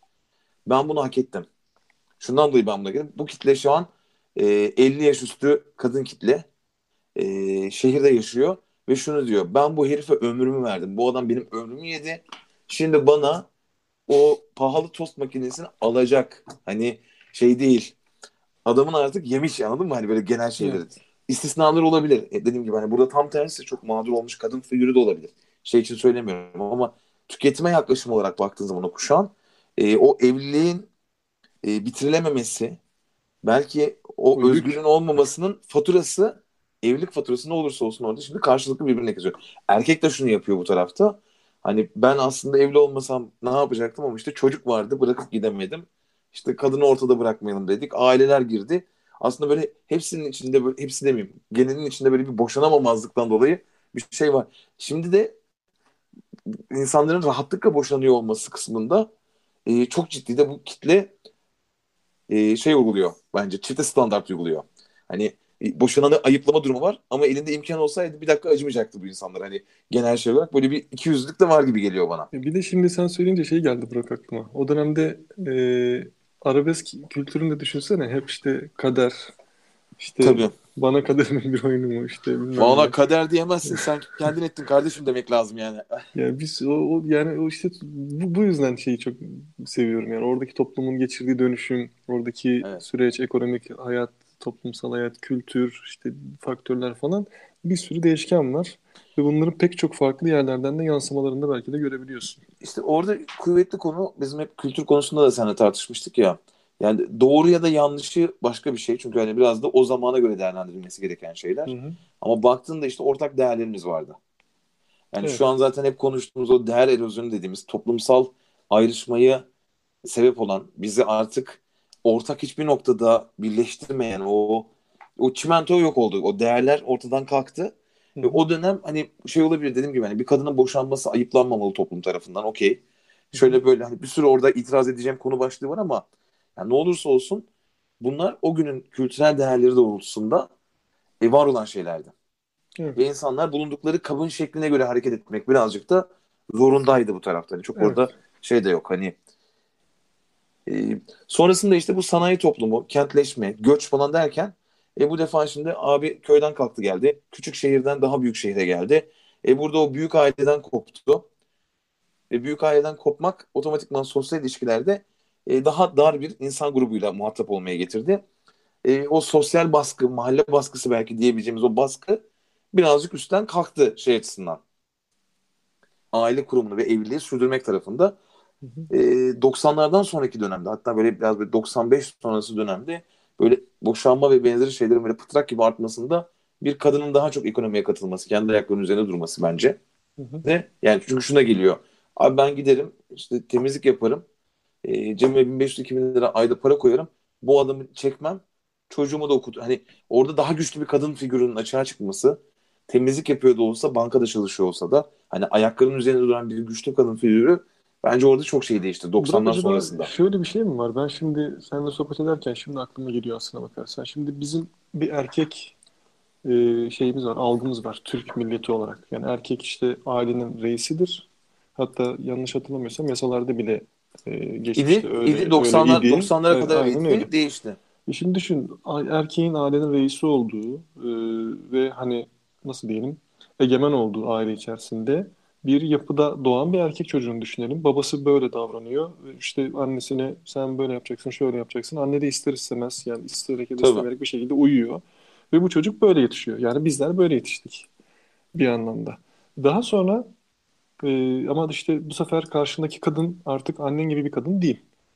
E, erkek her ne kadar böyle egemen olsa da ama kızını da bir taraftan da pohpohluyor tabii. Hani kızını da çok seviyor. Onu birazcık daha belki kendi jenerasyonundan birazcık daha özgür yetiştiriyor. Eğitilmesini sağlıyor. E, iyi bir eğitim almasını, ekonomik özgürlüğe dolayısıyla kavuşmasını sağlıyor. E, şimdi erkek çocuğu hala kendini evin kralı olarak düşünüyor babasından gördüğü şekilde ama artık Aslında işte e, aile içerisinde verilmiş toplumsal rollerin çıktısı. Evet ama şimdi kadının rolü artık belki şu anda öyle değil. Ee, ve dolayısıyla eğer bunu idrak edemiyorsa çiftler ya da işte erkekle kadın bu karşı empatiyi kuramıyorsa ki burada aslında e, zor durumda olan aslında kadın değil artık. Çünkü kafasında e, erkek algısı olan ve daha oturaklı, işte daha reis, işte daha buyuran, daha hükmedici bir kişi olması gerektiğini düşünen bir erkek Daha çocuğu, maço bir erkek. aynen daha maço bir figür iken bir bakıyor ki karşısında hiç de öyle bunları yiyecek, bunları yutacak bir kadın yok. E, ve dolayısıyla hani buradaki rol çatışması birazcık da belki e, ve hani artık eyvallahı da yok çünkü kadının. Öyle mi? Tamam sen yani ateşe bir- hayatta başarılar deyip gidebilir. bir kısmı için bence geçerli. Ama mesela ben şeyi de çok net görüyorum. Hani şimdi bu kadın tipi senle beraber, benle beraber işte benim ajansıma gelip benle beraber çalışan, senle beraber işe giden, biraz daha entelektüel birikimi olan gene bence dar bir kitleden bahsediyoruz bu tarafta. Yani bu, bu şunun için söylüyorum. Ee, ben çünkü çevremde de hani internette de biraz böyle denk geldiğimde hakikaten hani işte karşısında bir adam çıkıp ee, adama kendini yamayıp o anlamda hani adamın ona bakacağı maço tavırları olan eee, ve hani asla çalışmayacak kendi ayakları üzerinde durmak değil çocuğu yapıp adamı garantiye almak isteyen bir kadın grubu da var. Yani bu bir tercih mi, sonuç mu, eğitimlik mi, eğitimsizlik mi? Hani böyle bir kültürel bir durum var ve bu aslında çok şey yani şu an işte eleştirelim eleştirmeyelim televizyon programlarında ne iş yapıyorsun? Eli yüzde düzgünmüş ben evlenmek istiyorum deyip evlilik programlarına çıkan dünyaya baktığında bu çok normalize edilmiş bir şey. Yani hala orada bir şey durumumuz var. Ee, kadının hala toplumda bence bir grubu bu şekilde davranıyor. Ben doğru olduğunu düşünmüyorum ama e, biraz da bu kadın kaynaklı. Çünkü şey falan durumu var. İşte bu e, hatta ben orada özellikle de girmek isterim flört şiddeti konusuna. Yani işte bu maço tavırları e, ne diyeyim tav olan kıskanıyor, seviyor ki kıskanıyor. O yüzden böyle yapıyor. Sevmese kıskanmaz. Hani eteğine karıştığında falan bundan kendine pay çıkartan beni çok seviyor deyip hani ondan sonra o adamı evlenen, evlendikten sonra aile içinde şiddet gören hani böyle şey gibi selektör yaparak üzerine gelen koca bir kamyon var. Ve sen diyorsun ki ne güzel ya yarım Allah'ım şu herifin gelişine bak diyorsun. Ama onun çıktısı sonra işte büyük mutsuzluk. Hani e, böyle bir kitle olduğunu düşünüyorum ben hani. Yani evet ağırlık yüzdesel olarak bakarsan ne kadardır tabii bilmiyorum ama ben tabii birazcık daha burada ekonomik özgürlüğünü almış, eğitim alabilmiş dediğimiz kitlenin de dediğin gibi toplum içerisinde ne kadar bir ağırlığı var. Onu ayrı bir yere koymak lazım. Çünkü biz belli bir şeyden bahsetmiş oluyoruz. Nüfusun belli Tabii. bir bölümünden bahsetmiş oluyoruz. O kesin doğru söylüyorsun o anlamda. Yani bizim örneklerimiz biraz daha bizim gibi insanlar olduğu için biraz yanıltıcı olabilir. Bu arada e, bu kitle içerisinde bile hani ne olursa olsun e, yani benim bankada mesela çalışırken belki ajans tarafı çok doğru bir örneklem değil. Biraz daha genç buradaki kitle çünkü baya ben hani 20-30 yaş arasında çocuklarla çalışıyorum. Arkadaşlarla çalışıyorum. Ama bankada çalıştığım dönem mesela daha böyle teyze e, ya da 30-35 yaşlarında kadınlarla çalıştığımda orada şeyi görüyordum. Yani bir an önce evlenmek lazım. Hani o evlilik kurumunu o sosyal baskı da öyle. Yani birini böyle kapatıyor olmak lazım gibi bir şey var. Ya orada biraz Hissiyat vardı. fizyolojik bir durum da olabilir mi Burak? Yani özellikle şimdi kadın özelinde bakacak olursak hani belli bir yaştan önce evlenmeli ki hani çocuğuna daha iyi bakabilsin. E, işte doğurganlığın zaten belli bir sınırı var, belli bir limiti var. Her ne kadar tıp ilerlemiş olsa da. E, Buna biraz şey, ben işte orada şey gibi geliyor bana. Bu hayatının geri kalanını garantiye almak gibi geliyor. Hani evlilik birinci adım sözleşme tarafı. Çocukta hani adamı kelepçelemek. Çocuk da onun ikinci bir kilidi yani hani sandığa kapatmak. Çünkü Ya öyle düşünmüyorum ben. Şöyle bu- bunu düşünen insanlar olabilir ama şöyle bir şey çok daha nasıl diyeyim safi yani bir duygu da olabilir. Yani bir çocuğum olsun. Yani bir an evvel bir çocuğum olsun. Bunu illa adamı kafesleyip kilit altına almak olarak da düşünmeyebilir kadın. Yani bir çocuk Yani- sahibi olmak istiyor olabilir. Ki bu da zaten işin doğası. Konuştuk ya hani insan bunu istiyor. Bu da bir ihtiyaç belki baktığın zaman. Yani işte oradaki kısım şu sadece bak. Yani çocuk sahibi olmak istiyorum da çocuk sahibi olup evimde çocuğumun anası olmak istiyorum. Başka şeyler bence. Hani çocuk sahibi olup sen çalışmaya devam edebilirsin. Kendi ayaklarını yani orada ben şey görüyorum. Ekonomik özgürlük yerine bağımlılığı tercih eden. Yeri geldiğinde eşi aldattığında bile bu bağımlılık sebebiyle erkektir yapar. Olur öyle deyip buna mevcut konforunu hayatında sürdürmek için katlanan ben bayağı kadın tanıyorum çevremde. Öyle bakan insanlar da tanıyorum ne yazık ki. Bu şey olmak zorunda tabii. Bu yargılamak da bizim haddimizde değil yani. Bu yanlış. Ya böyle erkekler de olabilir yani baktığın zaman. Hani belli bir e, gelir seviyesinde sayı olarak belki düşüktür ama yani kadının şey ekonomik gücünün daha burada. güçlü olduğu tarafta. Bu program tarafında sen duymuş muydun bilmiyorum ama Mor Çatı'nın altında, Mor Çatı'nın web sitesinin altında Hı hı. bir flört şiddeti testi var. Ee, 13-23 yaş arasındaki romantik ilişkilerde yaşanan e, bu az önce dediğim selektör konusuyla ilgili. Hı hı. Hani bu programı işte 3 kişi dinleyecek, 5 kişi dinleyecek ama bir faydamız dokunabilir. Bunu paylaşırlarsa da çok seviniriz hani. Çünkü Mor Çatı Org.tr'nin altında flört şiddeti başlığında e, göreceksiniz. E, Google'a flört şiddeti yazdığınızda da çıkıyor. Mesela şöyle ayırmışlar. Gözlemle ve dinle. E, ilişkinde şiddetle karşı karşıya kalabilirsinle ilgili mesela basit sorular var. Birkaç tanesini söylemek istiyorum sana mesela. Hı hı. Şöyle ayrımlar yapmışlar. Gerçekten ben ayırıcı olduğunu düşünüyorum. Diyor ki mesela sevgilin erkeklerin kadınlardan daha üstün, daha güçlü, daha mantıklı, daha zeki olduğunu düşünüyorsa, sevgilin kadın ve erkeklerin birbirinden farklı işler yapması gerektiğini düşünüyorsa, sevgilin şiddetin normal ve doğal bir şey olduğuna inanıyorsa, sevgilin kadınlar bazen dayak yemeyi hak ediyor düşüncesine katılıyorsa, bazı sorunları çözmek için şiddet işe yarar düşüncesine katılıyorsa, bir erkek sevgilisini korumalı ve kıskanmalıdır düşüncesine katılıyorsa, kız gibi, karı gibi, saçı uzun, aklı kısa gibi kadınları küçümseyen ifadeler kullanıyorsa, adam gibi iş yapmak, erkek işi, namus korumak gibi erkekleri yücelten ifadeler kullanıyorsa, kadınlıkla ve kadın bedeniyle ilgili küfürler sıklıkla kullanıyorsa, ilişkinde şiddetle karşı karşıya kalabilirsin. Bu mesela buradaki ilk 10 soru. Akabinde mesela şey diye devam ediyor. Aklından sık sık acaba sevgilin buna kızar mı sorusu geçiyorsa, kendini sık sık sevgilini yatıştırmaya çalışırken buluyorsan, kendi isteklerinden ve önceliklerinden sık sık ödün verdiğini hissediyorsan, ilişki içinde kendini suçlu ve bir şeyleri gizlemek zorunda hissediyorsan, kendini sosyal çevrenden izole etmeye başladıysan, birlikteyken güvende olmadığını hissediyorsan, ilişkinde şiddetle karşı karşıya kalabilirsin gibi. Bu bayağı uzun yani bir 40 soru falan var burada. Hı hı. Ve ben maddelere baktığım zaman bu az önce bahsettiğim selektör anladın mı? Hı hı. Yani bakıyoruz adam adam hakikaten böyleyse bunun kötü kısmı şu oraya belki gelmek lazım. Hani bu flört şiddetinden gideceğim. İşte aşk dediğimiz kısım işte burayı gizliyor abi. O evlilik öncesinde birlikte eşinle geçirmen gereken biraz belki itiştiğin, kakıştığın şu anlamda hani dengeyi bulmaya çalıştığın, onun neden hoşlandığını, nerede kızdığını, nasıl kızdırabileceğini ölçtüğün, ne zaman buna dokunmaman gerektiğini bildiğin, biraz böyle uğraştığın bir dönem var. Birbirini tanıma dönemi. Bunu oturtma dönemi. O dönemi doğru yaşadığın zaman mesela bu sorular az, çok böyle basit hani öyle mi değil mi diye çok ayırt edebileceğin şeyler. Ama benim çevremde mesela aşk dediğin konu devreye girdiği zaman kimse bunu görmüyor. Bu maddelerin hiçbirine bakmıyor ve bunların hepsi günün sonunda e, şiddetli geçimsizlik denilen duruma sebep oluyormuş gibi geliyor bana. E, Tam da bu noktada bugünlerde şey var. Ben Doğan Cüceloğlu'nu takip ediyorum sosyal medyadan falan. O bu ara bir kitap e, çıkardı. Hatta çok merak ediyorum. Alamadım henüz kitabı ama Evlenmeden Önce diye bir kitap. Aslında hani e, Türkiye'de belki de Bizim için geçmiş galiba sen. ne bileyim yani bunun ikisi var, üçü var. Ee, tabii şakaydı bu. Bunu da altını çizerek belirteyim. Ee, şiddet mi görüyorum acaba ben de? Ben şöyle söyleyeyim. Ben şöyle yaptım bak. Az önce bahsettiğim liste var ya link e, işte şey e, flört şiddetiyle ilgili saydığım maddeler. Ben Aysel'e gönderdim bunu. Dedim ki Aysel dedim buna bir bak listeye. Evet. Benim farkında olmadan yaptığım bir şey var. Mesela şu olabilir. Küfür ediyorumdur anladın mı? Yani Hı hı. a- atıyorum siktir miktir demiyorumdur da hani orospu diyorumdur. Böyle daha kadını küçümseyen bir küfür kullanıyorum. Yani bazen Hı hı. ba- fark etmezsin ya içindeyken. Mesela şey Evet. sevgilin senin fikirlerini dikkate almıyor, önemsemiyor ve küçümsüyorsa. Ya bu çok kendi başına fark edebileceğim bir şey değil. Belki konuşurken hayatım sen bir karışma buna. Biz bunu Serhatlarımızla çözelim diyorsundur. Belki o niyetin yoktur ama yapıyorsundur bunları hani. Hı hı. Ben bu listeyi gönderdim. Aysel bana ne dedi biliyor musun?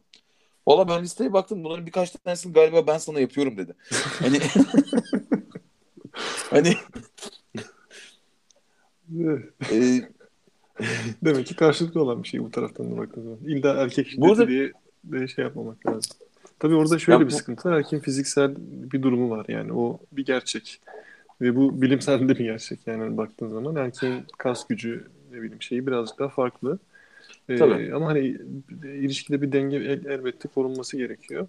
O yüzden aslında Sadece bu fiziksel değil bu arada. Bence toplumsal açıdan da mesela işte erkeğin yaptığı çapkınlıkken kadının yaptığı işte e, orospuluk oluyor. Hani şey olarak baktığında toplum öyle değerlendiriyor. Ha, ama evet Sana bunu fark ama şey yakıştırıyor. değil. Yani fizyolojik olarak kadınla erkeğin arasında adını koyabileceğim bir fark değil de toplumun dediğin gibi üstüne yapıştırdığı bir şey. Ee, damga yani baktığın zaman. Evet evet. Yani şunun için de geçerli. Atıyorum e, mesela evlilik öncesi bir cinsel ilişkiye girdin. Burada iki tane fotoğraf karesi aldın. Bu erkeği değil kadını rezil ediyor bu kare. Hani bu şantaj malzemesi olarak kullanılır ya bu tarz şeyler. Hani Tabii erkek tabii. bu tarafta e, bu konudan şey olmaz. Erkek E, için skordur yani öyle evet, değerlendirilir. evet yani o, o toplumsal çünkü erkek bu yaptığının karşılığında aslında toplumsal anlamda dışlanmayacağını, ayıplanmayacağını, e, bir ceza belki başına gelmeyeceğini bile düşünüyor. Hani bu tarafta çok taze dün attım hatta vardı Ekşi Sözlük'te yazarın bir tanesi annemin hani devletin hiçbir şey yapmaması ile ilgili işte annesini bir adamın taciz etmesi, evine kadar gelmesi, koruma kararı çıkartmalarına rağmen devletin hiçbir şey yapmaması ile ilgili. Yani burada çünkü adam bunu çok normal karşılıyor. Yani yanlış bir şey yaptığını da düşünmüyor yani. Yani bu tarz konularda. Evet, o ne yazık ki işte az önce de bahsettik ya erkeğin kendine belli noktada bazı şeyleri hak görmesiyle de biraz alakalı. Dolayısıyla aslında bu yapıyı çözmek e, derin toplumsal ve eğitimsel bir süreci gerektiriyor. Ve şimdi ben bir de şeye takıldım hani aşkın bazı şeyleri e, engellediği, görmemizi engellediği noktasında da e, bunu söyleyen çok fazla kişi var ve hep aynı şeyi söylüyorlar. E, evlenince değişir sandım. Ee, Ee, burada bir aslında gerçek var ki değişmiyor aslında bakarsan çoğu şey. aslında burada şeyi söyleyebiliriz Serhat. Mesela kadın böyle düşünüyor. Erkek Yok abi tarafında da erkek de öyle düşünüyor ya. Erkek tarafında da bazı başka olumsuzlukları e, böyle birazcık daha yani onu yaşayan arkadaşlarım da var. E, Yani Biraz bana ne gibi geliyor biliyor musun abi? Hani orada mesela evet bulumsuzluklar için bu olabilir ama şimdi zaten evlilik konusu aslında temelde kadının talebi toplumsal olarak baktığında. Kadın erkeği hani buraya birazcık itiyor.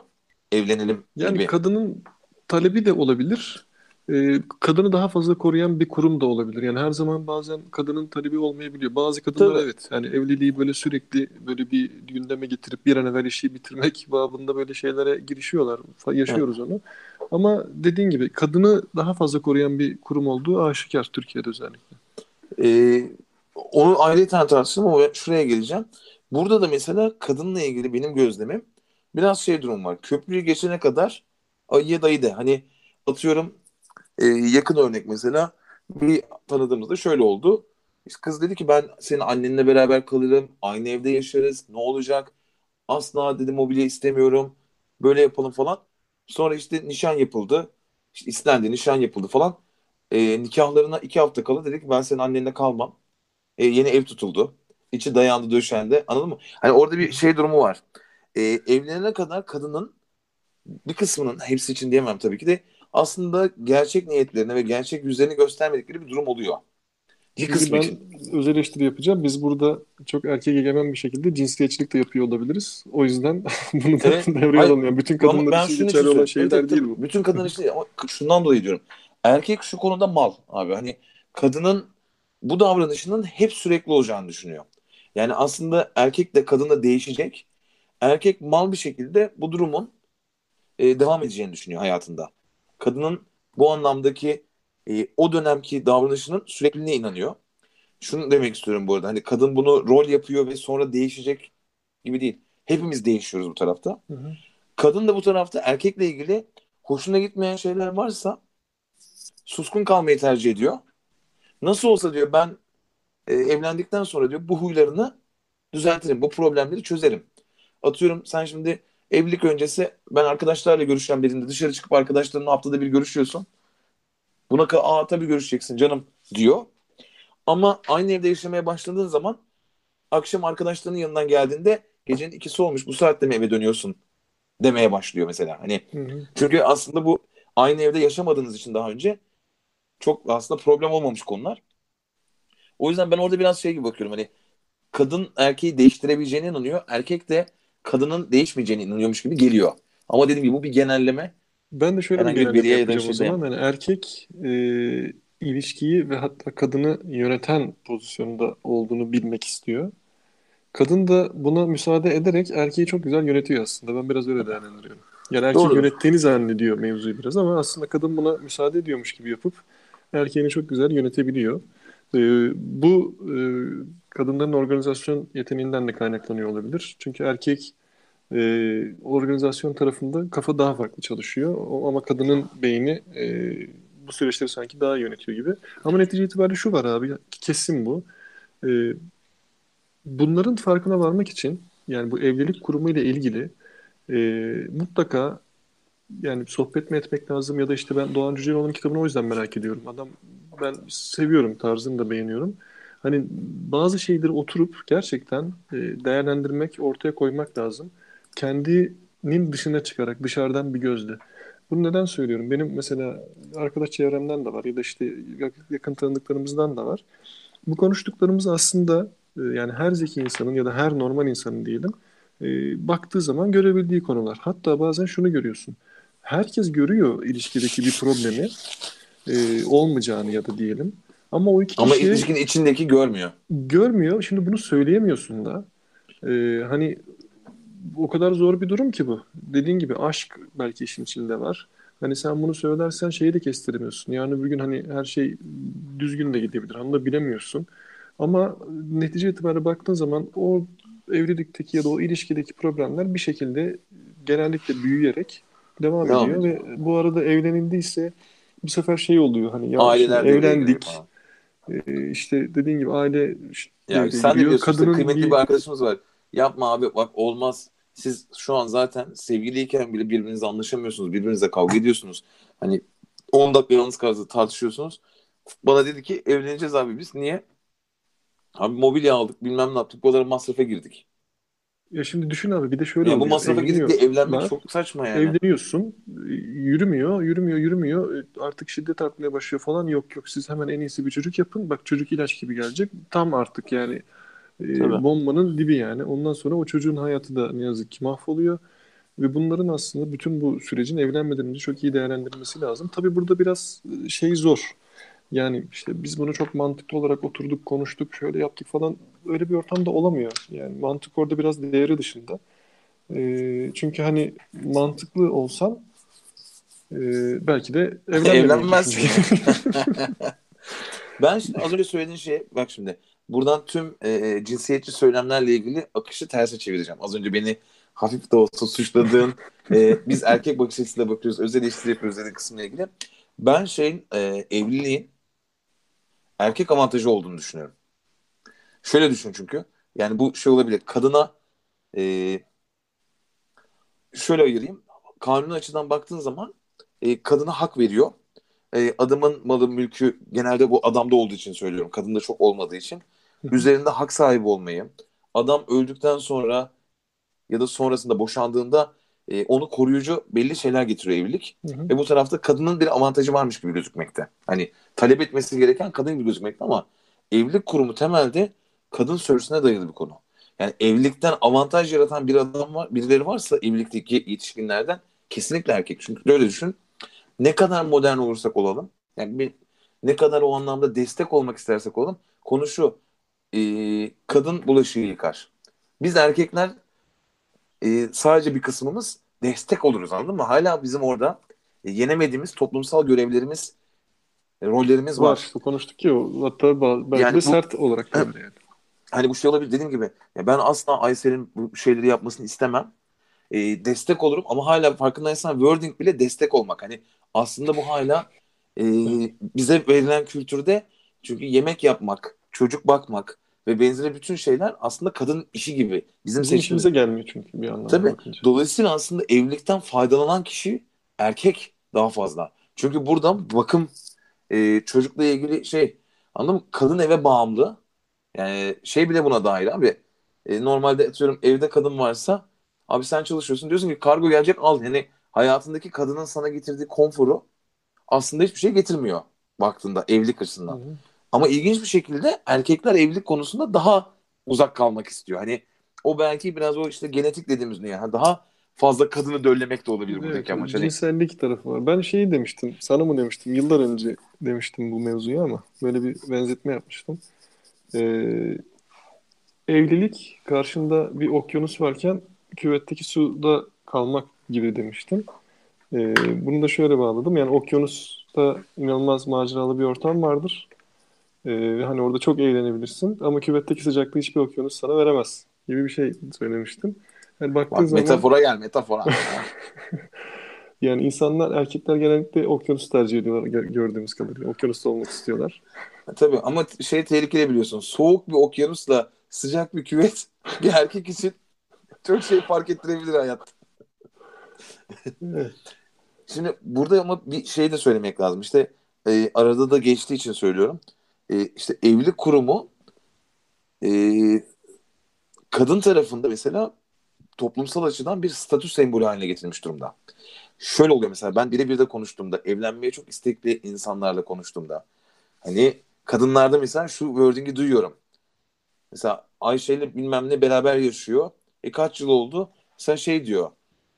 Değer vermiyor demek ki kadına diyor. Yani şey gibi oluyor. Erkeğin onunla evlenmeyi kabul etmesi e, kadını statü anlamında bir yere taşıyor. Eğer o şeyi vermiyorsa erkek e, kadına o değeri vermiyor gibi. Evet. Bunu yapan da bu arada işin kötü tarafı erkek değil kadın. Ya kadınlar bunu birbirine yapıyor. Ve bu işte içinde bulunduğu kap o kültür böyle geldiği için e, şey sıkıntı. Yani orada sen şimdi seviyorsun, saygı duyuyorsun, birlikte yaşam gibi çok da güzel bir yöntem var. Ve bu yöntemden ısrarla sana evlenelim diyor. Diyorsun ki niye evlenelim? Hani bana mantıklı bir sebep söyle diyorsun. Konuyla ilgili aslında hiç mantıklı bir şey yok. Tek bir ortada statüyle ilgili bir çok net ayrım var. Bunu söyleyemiyordu. Yani bu şey- belki farkında da değil. Mahallede de dediğin gibi mahallede de baktığın zaman hani e, kadınlar işte birbirini takip ederler genelde ya da işte teyzeler genç kızları takip ederler. Hani kimle girdi, kimle çıktı, şöyle mi oldu, böyle mi oldu? Yani işte burada çok fazla değişken var Burak yani kadının toplum içindeki rolüyle ilgili namus kavramı var, işte dinle ilgili pek çok kavram var. Tabii. Ee, Mesela dayımı biliyorsun geçen yıl kaybettik biz. Genç Hı yaşta da kaybettik hani. 63'lüydü dayım. Hani 54 yaşında falan kaybettik kanserden. Evlenmedi hiç dayım. Hı hı. E, cenazesinde falan mesela ya da arkasından mesela şey muhabbetlerini çok duydum. Boşa geçmiş bir hayat. Nasıl yani? Hani neye göre boşa geçmiş? Çünkü evlenip çocuk yapmamış. Anladın mı? Hani e, o aile saadetini yaşayamamış. Yani dayım benim film izlerdi, kitap okurdu. Oldukça entelektüel bir adamdı. Hani e, benim bugün entelektüel anlamda e, neye sahipsem hakikaten idolüm dayımdır yani. Benim gençlik yani çocukluğumdan itibaren dayım benim önümde idol gibiydi. E, ben askeri okuldayken dayımın yanında kalıyorum. Şimdi dayımın dünya görüşüne ve benzeri şeye baktığım zaman hani şey çok saçma. Hani evlenmediği için hayatının boşa geçtiğini düşünüyor olmak inanılmaz yani. Hani böyle bir şey olamaz. Ama işte o toplumsal ön kabuller yani bu zaten artık çünkü anan baban evlenmiş, onlarınki evlenmiş. Kuşaklardır evleniyoruz ve aslında evlenmek çok normal. Evlenmemekle ilgili Tamam. bir sıkıntı var Hı hı. Ya işte ve bu kolay da kırılmıyor. Yani toplumun e, sağlıklı işleyişiyle çok e, alakalı görülüyor herhalde. Çünkü şimdi mesela evlenmeyen ve birlikte yaşayan bir kadın e, acaba şey gibi mi algılanıyor? Tehlike. Çünkü yani o adamdan her an ayrılabilir. Yani orada bir rekabet duygusu falan mı var ya da hani öyle bir durum mu var? Mesela öyle öyle olduğunda da mesela aslında bu rekabet duygusunun ben mesela ilişkiyi dinamik tutabileceğini düşünüyorum. Burada iki tane farklı tezim var. Ee, karşıt görüşüm de var kendi kendimle acaba dediğim. Şundan dolayı evlilikle ilgili şey ben çok severek takip ediyorum. School of Life. Orada böyle hani evlilik mesela cinselliği niye bitiriyor gibi bir şey var. Hı hı. Genel evlilik üzerine gidiyor. Hani neyi fark etti? Şimdi şey gibi düşün abi. Ee, eve geliyor hanım. Evli değilsin. Birlikte yaşıyorsun. Çorapların salonda. Ya çorapları koymasan salona hayatım der. Bunu demeye devam eder. Ve bir yere kadar gelir kadın der ki ya yeter der ben bıktım der. Gerçekten sen salona çorap bıraktığın için kapıyı vurup gidebilir. Kız arkadaşın. Hı. Ya da erkek için söylüyorum. Biz erkekler genelde cinsellik tarafında daha talepkar olduğumuz için hani biz işte bu akşam hani böyle tatlılıklar, şirinlikler, akşama tatlı "Aa" falan böyle o oyunlar falan. Yani akşam cinsellik talebin olduğu çok net belli ettiğin durumlarda Biraz böyle flörtleşmenin içinde de vardır o. E, akşam ya ben hissetmiyorum kendimi. İşte bir duş alsaydım. Aman falan dediğinde böyle kadının da tabii savunma mekanizmaları reddetmeye müsait. Şimdi erkek arkadaşken seni bir reddetti, iki reddetti. Bu her reddediş erkek egosunda da böyle hafif küçük darbeler. Hani beni istemiyor mu, beni arzulamıyor mu falan gibi böyle şey. Ve erkek arkadaş olarak şöyle bir duruma gelebilirsin sen. Ya bu şeyin düzenli bir cinsel hayata sahip olmamanın sonucu olarak ya bir dakika arkadaş ben ilişkide aradığım şey bu değil ve ben bu ilişkiyi sürdürmek istemiyorum diyebilirsin. Haklısındır anlamında söylemiyorum. Hı hı.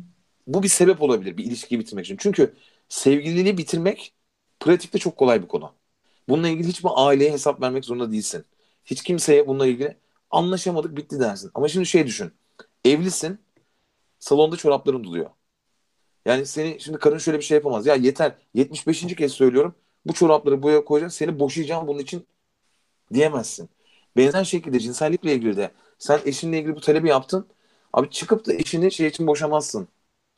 E, geçimsizlik ve benzeri problemleri hani ilişkide varsa ayırıyorum ama yani normalde genel anlamıyla uyumlu bir ilişkide cinsel tarafta ufak tefek reddedilmeler, aksamalar yüzünden gidip de bir dakika arkadaş ya bu evlilik nereye gidiyor? Ben bu evliliği sürdürmüyorum deyip ayrılma sebebi olmaz bu. Yanında yani mutlaka başka sebepler bizim var. algılarımız öyle olmadığı için belki de. Yani şimdi evliliğe yüklediğimiz anlam, işte toplum içerisindeki evet. durum, işte evlenip boşanmış kişilere onlar biraz şey gibi böyle olumsuz pekiştireç gibi duruyor bir yerlerde. Ya şimdi hani sadece bunun içinde evliliği bitir, bitirilmez diyorsun. Tabii, tabii. Belki de devam ediyorsun. Evet evet. Yani burada mesela geçimsizlik durumu çok net değilse sıklıkla evliliklerde benim gördüğüm zaten şey var hani mutlu değiller ama hani öyle çok büyük bir mutsuzluk kaynağı yoksa da sürdürüyorlar. Hani hı hı. E, ikisini de ayrılmak için motive eden bir şey yok. Bu başka bir aşk olabilir, başka bir e, şey olabilir. Hani çünkü bunun için anladın mı hani adam işte çoraplarını salonda bırakıyor diye boşanmazsın yani. Şimdi bu da şuna sebep oluyor. Sen erkek olarak karşı tarafta bu konfor alanına artık sahipsin. Hı hı. Kadın olarak hayır deme alanına sahipsin. Bu çünkü otomatikman evlilikle beraber sana çok net geniş bir konfor alanı getiriyor. Tembellik e sen konfor getiriyor. tabii, emek vermene de gerek kalmıyor bu anlamda. Belki. E tabii. Çünkü hani atıyorum evlenmeden önce sen arayıp ilgi göstermelisin ki işte bir gece gelsin hatun sende kalsın da e, cinsel bir münasebet geçsin. Hayatın var, çiçekler, şunlar bunlar. E, evlendin. E zaten hatun evde. Şimdi bunun için ekstra çaba göstermeye, emek harcamaya gerek yok. Şey olmak zorunda değil. Sadece cinsellik olmak zorunda değil. İşte seni seviyorum demek bile işte çıkarken ne kadar çok seni seviyorum diyorsun. Evliyken ne kadar diyorsun. Çünkü orada bir konfor alanı var artık. Sana hayatın sunmuş oldu. Oradaki çabayı bir... da ama bazıları dışarıda devam ediyorlar harcamaya mesela. ha, evet. Şimdi bu, bu bir tezim ama bir yandan da mesela bu, bu yüzden mesela evliliğin yanlış olduğunu düşünüyorum. Yani o rekabet ortamı aslında kadın ve erkek için de evliliği dinç tutabilecek şey gibi geliyor bana. Burada da liberalizme heyecanı... bağladın yani şimdi sen. ha, bağlamak değil. Ya da bunu şöyle yapıyor olması lazım. Bunun farkında olup e, buradaki tempoyu hani anlayışı ve benzeri şeyleri birazcık işte ilişkide olduğun zaman zor diyoruz ya işte. Hani e, şöyle bir yere geliyor çünkü sen o çorabı koyduğun için her akşam kadınla kavga ediyorsun, geçinemiyorsun ve başka bir yere gidiyor. Ve sen onun hala aslında bir çorap problemi olduğunu düşünüyorsun. Aslında o bir çorapla ilgili problem değil. Aslında orada gelen bir konfor alanının, bir rahatlığın tepkisi o. Ee, onu görememenin bir şey var. O yüzden mesela birlikte yaşam bana hala daha şey geliyor. Daha doğru geliyor. Bir ikinci konum burada birlikte yaşamın mantıklı olması ile ilgili işte konuşuyoruz ya biz gelecek 50 yıl, 100 yıl bilmem kaçta ne olacak falan diyerekten sohbetlerimizde. E şimdi e, şey gibi düşünsene insanın ortalama ömrünün 120 yıla çıktığını, 150 yıla çıktığını. Sen 25 yaşında, 30 yaşında evlenmişsin. Hayatının geri kalan 120 yılını gerçekten aynı kişiyle geçirmek istiyor musun? Ya bu çok büyük bir karar değil mi? Çünkü bizim normalde ömür boyu evlilik dediğimiz şey ortalama insan ömrünün 60-70'lerde bittiği varsayımla. Bizim kuşak için eskisi için daha da düşük. Bir şeye yaklaşıyor. Mesela şey çok ilginç değil mi sence de? Yani şimdi evlenene kadar oldu? 8, 9, 10. Bizim mi? Evet. Bizim 10 sene oldu işte. Bizim Aysel'de bu 6. sene 7'ye gidiyoruz biz. 50'de 7 olacağız inşallah. Hı hı. Ee, şimdi mesela 7 yıl, 10 yıl falan bunlar mesela Aysel'de de bende de aslında çok bir şey değişmedi yani hayatımızda. Ama diyorum yani şimdi bunun üzerine bir 50 yıl dediğin zaman abi çok büyük rakam değil mi? Ama Ve Burak gerçekten şöyle düşün. Sen şimdi onu bugünkü yaşam tarzınla, bugünkü hayat standartlarını düşünüyorsun. Yani hani e, evet 120 yıl boyunca birisiyle beraber olmak belki uzun gibi gelebilir ama mesela o 120 yılda yine belki vücudun daha dinç, işte daha diri. Dolayısıyla zaman algının şimdikine göre daha farklı olduğu bir süreç de olabilir. Yani onu biraz kestirebilmek güç olabilir şimdiden. Ha, e, yani bugünkü erkek bakış açısına baktığın zaman biz iki seneyi de fazla bulan yapılar olabilir. Yani iki sene bir insanla falan. ben biraz mesela göreceli şu- olabilir şu- yani. şu- şöyle bir şey pratik geliyor bana. Ee, e, sözleşme ya bu. Mesela hani bu tabii kişiyi anlaşmaya da çok bağlı olmak üzere. Cayma hakkı Mesela mı? 5 yıllık, 5 yıllık, 10 yıllık yenilebilir sözleşme. Yani 5 sene sonra hani şey olmasına gerek yok. Ya biz mutlu muyuz? İyi gidiyor mu? Hani bir 5 yıl daha devam eder miyiz? Anladın mı? Aslında yani Evet. devam etmeyelim dediğin zaman Tek taraflı sözleşmenin sonlanacak. Çünkü bu neyi getirecek biliyor musun? Aslında o ilişkiyi dinamik tutmak zorundasın ondan sonra. Gerçekten o diğeri çünkü hakikaten büyük konfor anladın mı?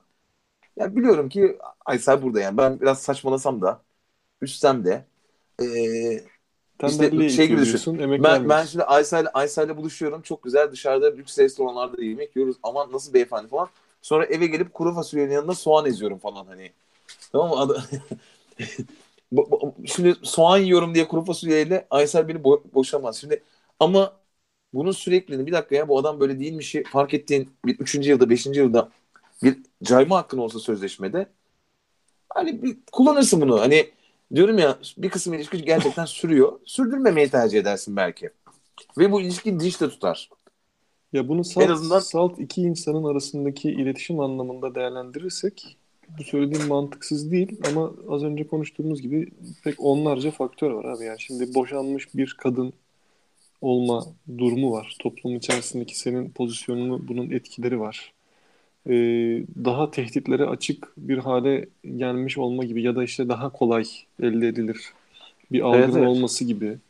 Yani çalışma hayatından tut aile hayatına. Bu sefer işte Evet evet. evliliği biten bir kadının kendi ailesinin ona bakışı, ya kendi çocuğuyla olan ilişkisi o kadar çok mevzu giriyor ki işin içerisine. Aynen aynen. Ee, birlikte yaşamak noktası o anlamda İşte bu konu çok konu şey zaten değil, bir, bir başka türlü gene bir statü problemi orada da gene hani e, konumlandırmakla ilgili gene bir problem var ve şey tarafı çok hissediliyor orada.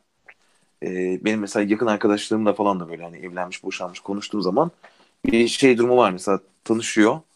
E, biraz böyle hani bir şey olunca mesela karşı tarafa benim hani geçmişimde bir evlilik vardı haberin olsun e, deme ihtiyacı hissediyor mesela. Bir erkek için mesela bu o kadar büyük problem değil. Ama bir kadının geçmişinde evlenmiş, boşanmış olma durumu e, bir şey yoruyor mesela hani hmm falan diyor. Mesela ben şeyi çok bilmiyorum. Genel için söylüyorum gene. Erkeğin boşanmış olup tekrar biriyle beraber olmasına o kadar kimse takılmıyor da e, kadının boşanıp tekrar beraber olması bir böyle hala toplumda şey sıkıntı yani hani baktığın zaman. İşte Bazı bizim bölümlerde daha da büyük sıkıntı yani. tabii Evet, yani o öyle ne yazık ki. Burada tabii bir sürü onun alt şeyi de var. İşte bekarete verilen önem var. Bir, bir dünya mevzu var yani. Benim burada sadece evlilikle ilgili, sadece demeyeyim başka avantajları da vardır karşılıklı tabii kadına da erkeğe de ama şöyle bir şey sadece söyleyebilirim. Olumlu tarafta hani kendi karşıt görüşüm var dedim ya şey hani evliliğin genelde aslında bir yük olduğunu düşünmekle beraber ama şöyle bir durumumuz da var burada bir commitment bu. Hani bir taahhüt veriyorsun sen karşı tarafa. İşte iyi günde kötü günde falan da o klişesiyle beraber söyleyeyim. Birlikte olmaya, belli zorluklarla karşılaştığında şey yapmaya, karşılıklı sadık olmaya bir söz veriyorsun. Ve aslında mesela e, evli olan insanların muhtemelen sadık olma şeyi commitment'tan dolayı e, şeyden daha fazla. E, sadık kalma olasılığınla evliyken sadık kalma olasılığın bir tık daha değişiyor. O yüzden hani burada çünkü bu çok açık. Yazılı bir sözleşmeye de döktüğün, resmiyet de kattığın senin bir burada adanmışlığın var. Ben diyorsun ki hayatımın geri kalanını arkadaş senle beraber geçirmek istiyorum.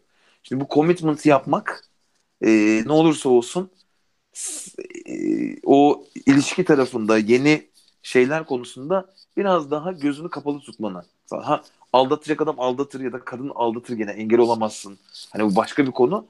Ama o commitment bence tutarlılık anlamında ne olursa olsun. Çünkü şöyle yapmaya başlıyor adam. E, gerçekten hele ki birazcık da e, mutluysa, iyi giden bir evliliği varsa da hemen girdiği ortamda işte evli olduğundan şey yapıyor. herhangi bir şekilde karşı cinsle baş başa kalacağı ortamlardan kendini uzak tutmaya çalışıyor. Hem kadın hem erkek için. Yani burada ister istemez böyle şey duruyor. Mesela flörtleşme falan gibi bir hareket hissettiği zaman orada freni koyuyor. Ama normalde belki kız arkadaş ve erkek arkadaş durumunda olsa bu konularda birazcık daha şey olabilir. Yani takılıyoruz yani. Hani orada da bir şey yapmadık henüz falan gibi bir arada durum olabilir gibi geliyor bana. Evet yani burada dediğin gibi burada e, insanların gerçi şöyle bir durum var. Yani bu ilk ilk günaha kadar birinci günah işledikten sonra gerisini işlemek daha kolaydır ya. Ee, ama o, o günah noktasında dediğim gibi evliliğin daha bağlayıcı bir yönü var her anlamda. Yani hukuki anlamda da olsun, işte insanların kafasındaki algıda da olsun. Biraz tabii ben şey açısından da bakıyorum Bırak. Şimdi bizim toplumun normali diyebileceğimiz yapı aslında bu. Ee, bu tabii yüzyıllar içerisinde şekillenmiş, pek çok faktörle şekillenmiş ve artık hani insanların kafasında belli şablonlar var. Ee, insan e, doğar, e, işte bir eğitim alır, büyür, işte ergenliğini atlatır bir şekilde. Ondan sonra erkek sen askere gidersin, ondan sonra bir iş bulursun ve ondan sonra bir hanım bulursun, evlenirsin, güzel bir aile kurarsın, bir çocuk yaparsın, birkaç çocuk yaparsın ve yaşlanırsın. Ee, ve yani normal hayatın doğal akışını biraz böyle bir e, kategori içerisine almış durumdayız. Ve bu tabii burada şeyler de var. Benim hoşuma giden bir tabir var. Bir e, önemli ötekiler var. Bir de genelleştirilmiş ötekiler var. E, bizim bu sosyoloji derslerinden aldığımız şeyler. Genelleştirilmiş ötekiler şeyler. Yani hani bunu yaparsam e, toplum ne der? Hı hı. Ya da işte böyle davranırsam hani nasıl karşılanır gibi bir yapı var. Bir de önemli ötekiler de şey, senin birebir aslında hani az önce senin söylediğin gibi böyle senin birebir yakın çevrendeki insanlar var. Onların da farklı bir şekilde ne bileyim duygularını anlamaya çalışıyorsun, işte onlara ait olmak istiyorsun falan. Ve bütün bu toplumsal yapı içerisinde de bu e, insanların statüsü e, pek çok şeyden etkilendiği gibi birlikte olduğun insanlardan da etkileniyor. Mesela şeylerde e, mesela iş yaşantısının evlilik yaşantısına evlilik yaşantısının iş yaşantısına doğrudan etkisi olduğu düşünülüyor ki büyük oranda da gerçi yaşanıyor bunlar. E, ve dolayısıyla hani mutlu bir evliliği sürdüren bir insana e, evliliği mutsuz olan bir insandan nispeten daha böyle bir şey var algı olarak. Hani bu bir tık böyle sanki daha iyiymiş gibi algılanıyor. Niye öyleyse aslında hiç öyle bir durum yok yani. Adam çok dünyanın en kötü eseriyle karşı karşıya gelmiş olabilir. Burada sanki biraz şey var. Bizim bu kalıplarımızın e, ve belki de bu toplumsal açıdan baktığın zaman da yanlış da değil. Yani toplumun sağlıklı devamı için belki böyle bir yapıya da ihtiyaç vardı bugüne kadar. Ve tabii ki bu da dönüşüyor yavaş yavaş. Daha önce belki işte ataerkil olarak bunun yürümesi gerekiyordu ya da toplum öyle zannediyordu, öyle düşünüyordu, öyle yürüdü. E şimdi bugün geldiğimiz süreçte bazı geçişler yaşanıyor artık. İşte kadın ekonomik özgürlüğü de falan. Ama hala bir evlilik kurumu var. E, ve bunun faydaları da var diğer taraftan baktığımız zaman. Çünkü bizim artık normalimiz bu gibi. E, ileride bizim normalimiz değişecek mi? Avrupa'da işte o normal değişmesinden biraz bahsediyoruz belki de. Yani çekirdek ailede anne ve çocuğun olduğu ve babanın dışarıda olduğu bir yapıyı şimdi bana sorduğun zaman ben bu yapıdan ürküyorum. Çünkü hep şey diye düşünüyorum yani çocuğun psikolojisinin işte doğru düzgün gelişmesi için kardeşim ailede bir baba figürü bir anne figürü olmak zorunda falan gibi. Hatta bunu şeyden bile duyduk. Ee, yani bizim arasın kreşine gelen bir çocuk gelişim uzmanı vardı. Ee, ve bence çok da yanlış bir şekilde bunu böyle ifade etti ve salonda eşinden ayrılmış bir sürü kadın ve çocuklarla beraber oturuyorlardı. Hani böyle Hı-hı. problemleri de bunlar bizim algılarımız, yerleşmiş kalıplarımız. Ama bu bir yere dönüşür mü? Ben mesela onu söylemeye çalışıyordum. Bu beni korkutuyor. Çünkü sadece annenin ve çocuğun olduğu, babanın dışarıda olduğu bir şeyi hayal edemiyorum şu anda bir aile yapısını. Yani o çocuk ne olur, nasıl büyür? İşte o, ee, orada ben hep şey de söylüyorum abi hani işte temelde bir varsayım üzerine dayanıyor. Bu anne, baba ve çocuğun bir bütün olarak uyum içerisinde yaşayacakları varsayımına dayanıyor. Hı hı. Yani orada şey bence daha kötü abi. Birbiriyle anlaşamayan, her gün kavga eden, mutsuz anne babayla aynı evde büyüyen bir çocukla anneyle büyüyen bir çocuk arasında bir tercih yapma gerekirse ben anneyle büyüyen çocuk bana daha doğru geliyor. Yani orada bu, bu, bu temel bir varsayıma dayandığı için ben hatalı buluyorum şeyi çıktığı. Hı hı. E, ama şu okey zaten yani tabii ki de ideal dünyada kadınla erkek anlaşmalı. Hani burada huzurlu bir aile ortamı çocuğun kendi e, fiziksel ve e, psikolojik gelişimine destek olabilecek bir aile yapısı, e, idolleri olmalı. Hani bu başka bir yer. Ama zaten bunu yapamıyorlarsa da orada işte çocuklar yüzünden bunu sürdürüyor olmak belki çocuklara daha büyük travma veriyor. Yani daha büyük sıkıntı veriyor. Ben çevremde yani şey şey oluyor. Bakıyorum Ya düşünsene senle konuşmasından ben şu an bir kısım çevremdeki insanın e, şey diyorum ya bu çocuk anne babası ayrılmış bu çocuğun. Yani bu çocuk baba sevgisi görmemiş. Yani bir fotoğraf attım yani biraz belki şey belki tek kare bakıp böyle yorum yapmak çok doğru değil ama yani bir arkadaşımın bir fotoğrafını ben Anıl'la Erkan'a attım. Onlar biliyorsun terapi Hı-hı. tarafında Anıl da psikolog olduğu için. Ee, ya bak bu adam şöyle bir davranış içerisinde diye böyle bir şey gönderdim. Bak, Anıl bana şey yazmaya başladı. Abi dedi bak bu baba ile ilgili çok net sevgi görmemiş. Düzenli tuvalet eğitimi almış. Anne çok titizlenmiş. Çok iyi, çok disiplinli yetiştirmiş. Bu adam ideal bir dünyada yaşamak istiyor ama ideal dünyası yok. Bunu kapatmak için de bunları bunları bunları yapıyor falan diye. Ve ben tanıdığım biriydi hani paylaştığım kişi. Instagram fotoğrafı paylaştım. Ve şeydi yani tanıyorum da yani yüzde yüz haklı. Yani orada işte belki de e, bizim görmediğimiz e, bir şey var. İşte birlikte olduklarında da ya da boşandıklarında da. Yani bunu aslında taşımak da dünyanın en zor işi değilmiş gibi geliyor. Yani eğer farkındalığı olan bir anne ise e, çocuğunu sanki survive edebilir gibi geliyor anladın mı? Hı hı. E, mutlaka işte burada farkındalık çok devrede. E, bir de e, yani mutsuz bir ailelik yaşantısının çocuk üzerindeki etkilerinin e, babasız ama mutlu bir anneyle birlikte olmasının etkilerini kıyaslayabilmek tabii farklı olur. Burada belki şey doğru. söylemek lazım. İşte bu rol modellerden gidiyoruz ya rollerden, toplumsal rollerden. İşte mesela şu an bizde yok ama mesela eşcinsel evlilikleri var. Yani evlilik diye konuştuğumuzda belki eşcinsel evlilikleriyle ilgili de mesela biraz konuşup ondan sonra da kapatmak lazım. Ben aslında bir 5-10 dakikada işte... şeye evlenme ritüeline biraz vurgu yapalım diyorum. Hani evet, evlilik hazırlıkları var ya o hem matrak olur, olur. hem daha şey biter. Güzel biter. Mesela eşcinsel evlilik noktasında da burada mesela hala şey var. E, eşcinsellerin evlilikle ilgili en büyük derdi aslında bu toplumsal kabul. Yani evlilik sözleşmesinin karşılıklı birbirlerine verdiği haktan ziyade e, devlet tarafından eşcinselliğin tanınması ve hakları olması ile ilgili çok büyük bir kabul içermesi var. Mesela orada da çocuk sahibi olma var. Şimdi yapılan çalışmalar var. Eşcinsel evliliklerdeki e, evlat edilen çocukların genel anlamıyla diğer çocuklardan daha yardımsever olduğu ile ilgili, daha open minded olduğu ile ilgili e, hakikaten şey var, çalışmalar var, sağ çalışmaları var. Ve baktığında hani normalde anne figürü yok, baba figürü yok o anlamda. Hı hı. E, evlat edilmiş çocuk hani belli ki biyolojik olarak oradan gelmesi mümkün değil. E, orası da mesela bu konunun bence il, ilginç tarafı. Yani evliliğe hiç bizim vermediğimiz anlam orada yükleniyor.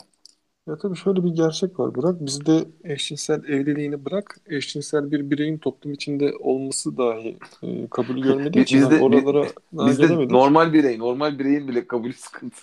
Evet ya tabii ki yani hani ben kendi çocukluğumu düşünüyorum. E, korkulan, ürkülen öncelikle ve hastalık e, hastalık olarak değerlendirilen e, daha sonraki aşamalarda nefret edilen hani e, sokakta görüldüğü zaman düşe dövülen şey yapılan insanlar tabii bunun yine işte fizyolojik olarak bir sebebi var mı? Bunların belki bir kısmı hormonal dengesizliklerden kaynaklanıyor olabilir ama bir kısmı da bunun tercih meselesi.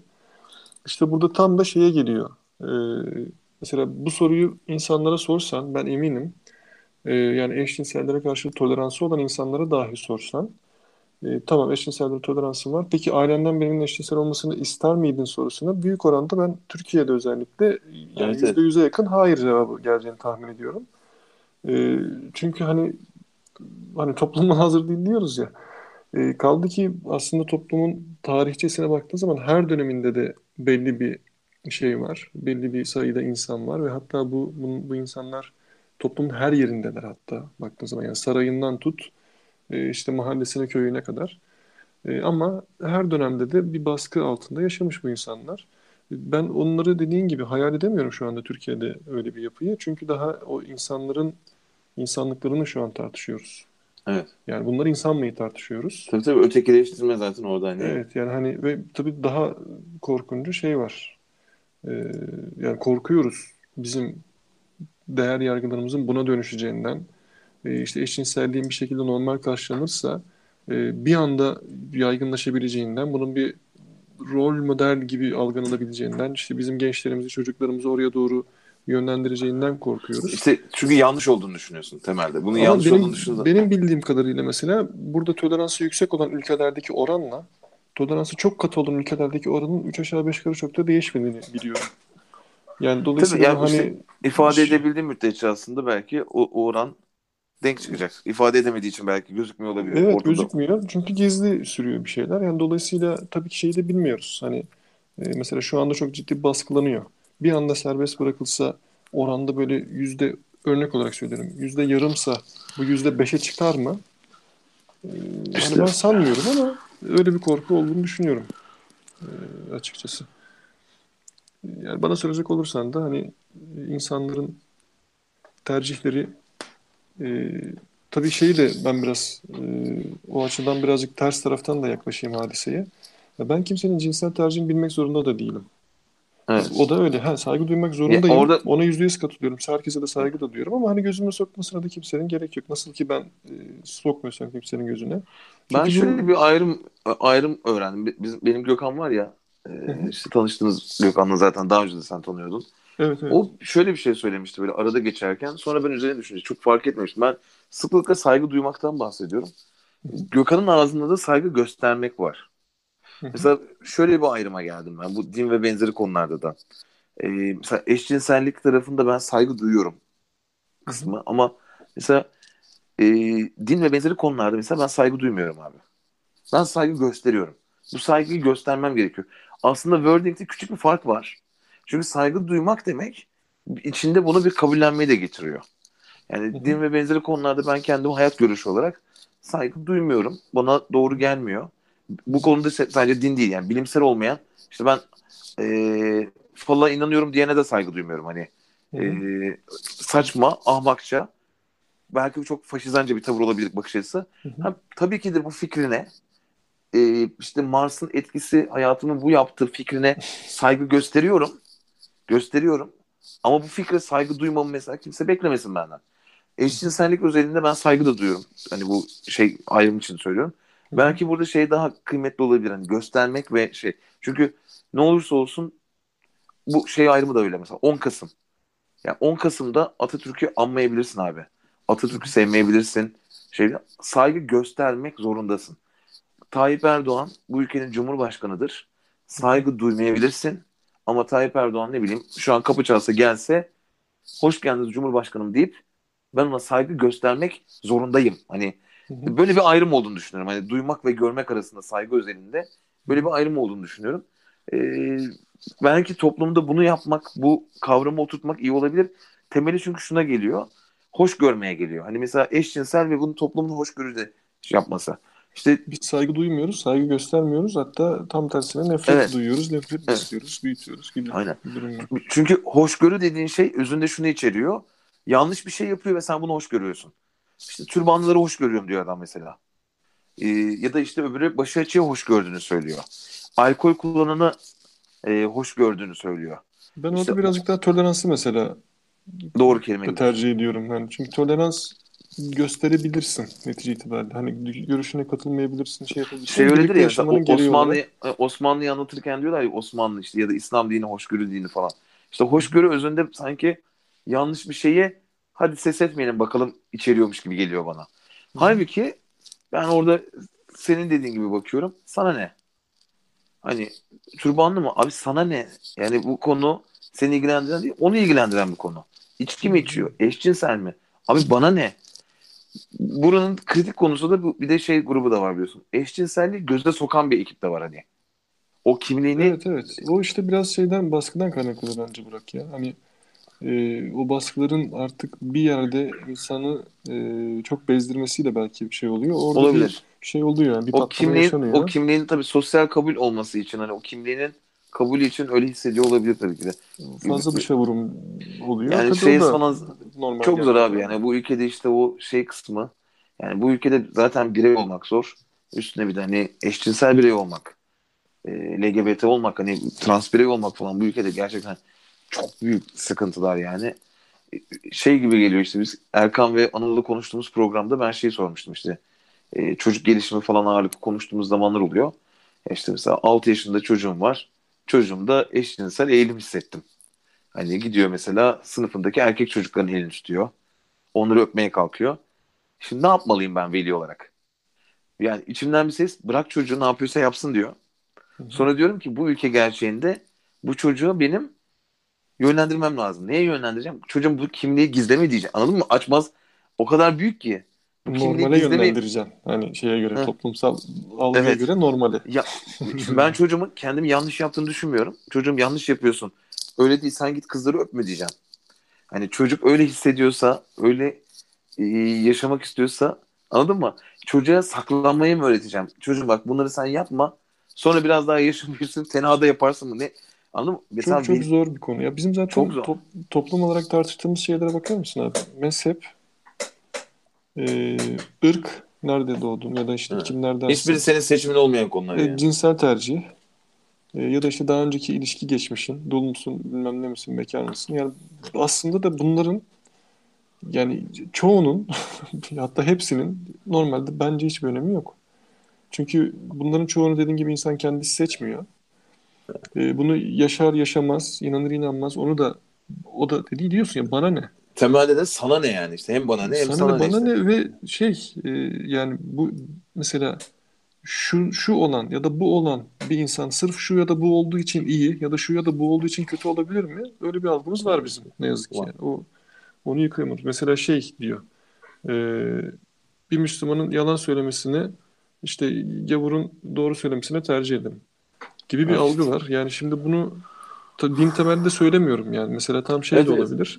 Mesela bir eşcinselin yalan söylemesini, şey doğru söylemesini bir işte heteroseksüelin yalan söylemesini tercih ederim gibi böyle tuhaf kabullerimiz var. Bunları yıkmakta biraz vakit alacak. Ya orada şey gelecek. Gecenin liberal konuşmasına gelirsek kendi açımdan. Gece yani orada bence kıymetli konuşuyor abi. Hani bu işte yurt dışı falan filan kıyasladığımız şey biraz böyle önümüzde biraz Avrupa medeniyeti. Bu şey de öyle hani kültürel olarak sonuçta liberal ekonominin şartları böyle donduğu için önümüzdeki örnek ve daha iyi bir yaşam standardı olduğunu düşünürüz. Avrupa ve Amerika var böyle hani baktığımızda burada çok net bir kültürel emperyalizm de var. Bize belki dayatılan bu Empoze edilen, doğru. Empoze ha, bu iyi kötü anlamında bir ahlaki çıkarımla bunu söylemiyorum. Hani var tespit anlamında söylüyorum sadece. Şimdi ama oraya baktığında da abi şey kısmı ilginç geliyor bana işte. Yani o adam abi işine gidiyor, çalışıyor. Ee, bir şey üretmeye uğraşıyor. Kendini gerçekleştirmek gibi dertleri var. Sosyal başka problemleri var çözmeye çalıştığı. Ee, yani bugün Apple'ın CEO'su dedi, dediğin Tim Cook abi eşcinsel ve bunu açıkça ifade ediyor. Paylaşabiliyor. Bu çeşitlilik e, sen bir yabancı şirkette çalışıyorsun. Hani bir çok kültürlülük dediğin şey ve eşcinselinden e, işte e, zencisine, e, Hintlisine, farklı kültürden insanların bir araya gelip bir arada çalışma kültürü e, daha kıymetli görülüyor.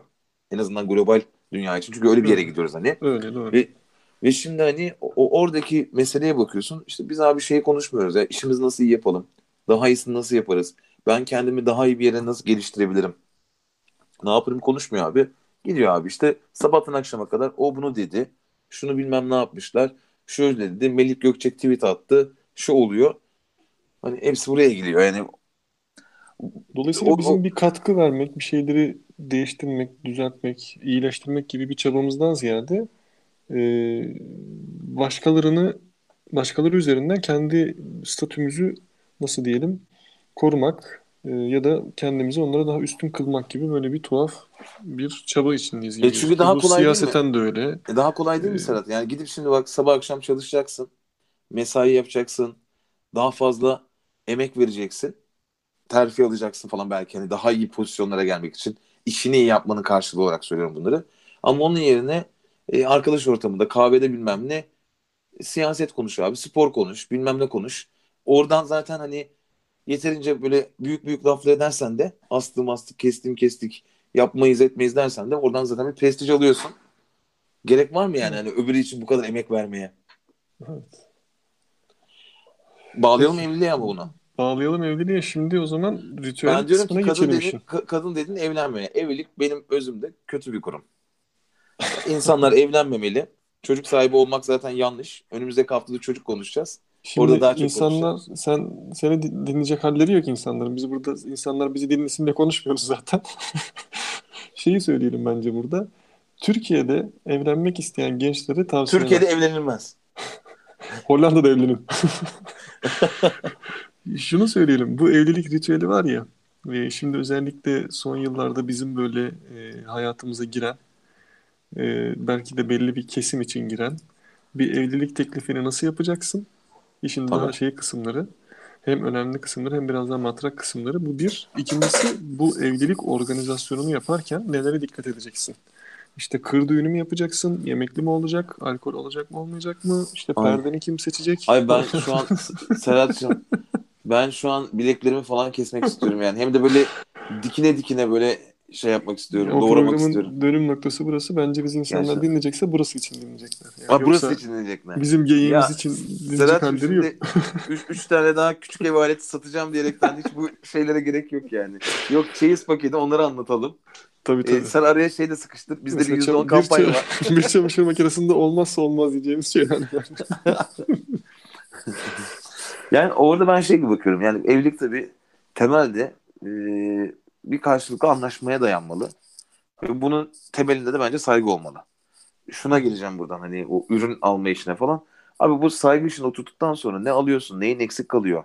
İşte kırda mı yapacaksın? Bahçede mi yapacaksın? Ee, işte gidip paraları yurt dışında mı yiyeceksin? Balayına çıkıp yoksa elindeki imkanla bir şey yapacak mısın? Bence hani hepsi havacı var. Eğer sen gerçekten hayatının geri kalanını birlikte geçireceğin insanı bulduysan, buna inanıyorsan e, geri kalan kısmı aslında o kadar da büyük problem olmuyor gibi geliyor. Zaten bu çeyiz alışverişi yok annemler bunu istedi şunu yapalım aman bilmem ne olması lazım ben düğünümde bunu bunu istiyorum falan diyorsan abi zaten bence evlenmemelisin yani hani e, o, o çünkü şeyin çok bence şeyi flört şiddeti var ya evet. flört şiddetinin tam tersini yani o evliliğin süresiyle ilgili çok net böyle ipuçları veriyor. Ya ben şeyi biliyorum işte mesela e, bir arkadaşımız, ortak arkadaşımızın e, babası kız evden çıkarken şey dedi. Ya kapıdan düşünsene gelin almaya gitmişsin. Kızım hala geç değil gitmeyebilirsin dedi ya. Hani, hani bu, bu şeyin çok net o, o, o evliliğin ömrüyle ilgili hani şey yapıyorsun böyle kronometreye basıyorsun süre ölçmeye başlıyorsun yani ne kadar sürecek diye. Hatta geri mıyım Şey abi? dediğim yani. E tabii. Ya o yüzden hani evlenecekse insanlar illaki bence bu tarafta şey gibi bakmalı. Geri kalan kısmında da konu aslında ticareten sahip olmak üzerine kurulu.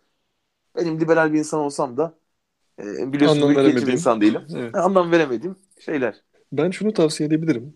Gerçekten yani evlenmeyi düşünen arkadaşlara. Ee, Ben bizim kendi adımıza bu süreci nispeten birazcık daha rahat atlattığımızı düşünüyorum.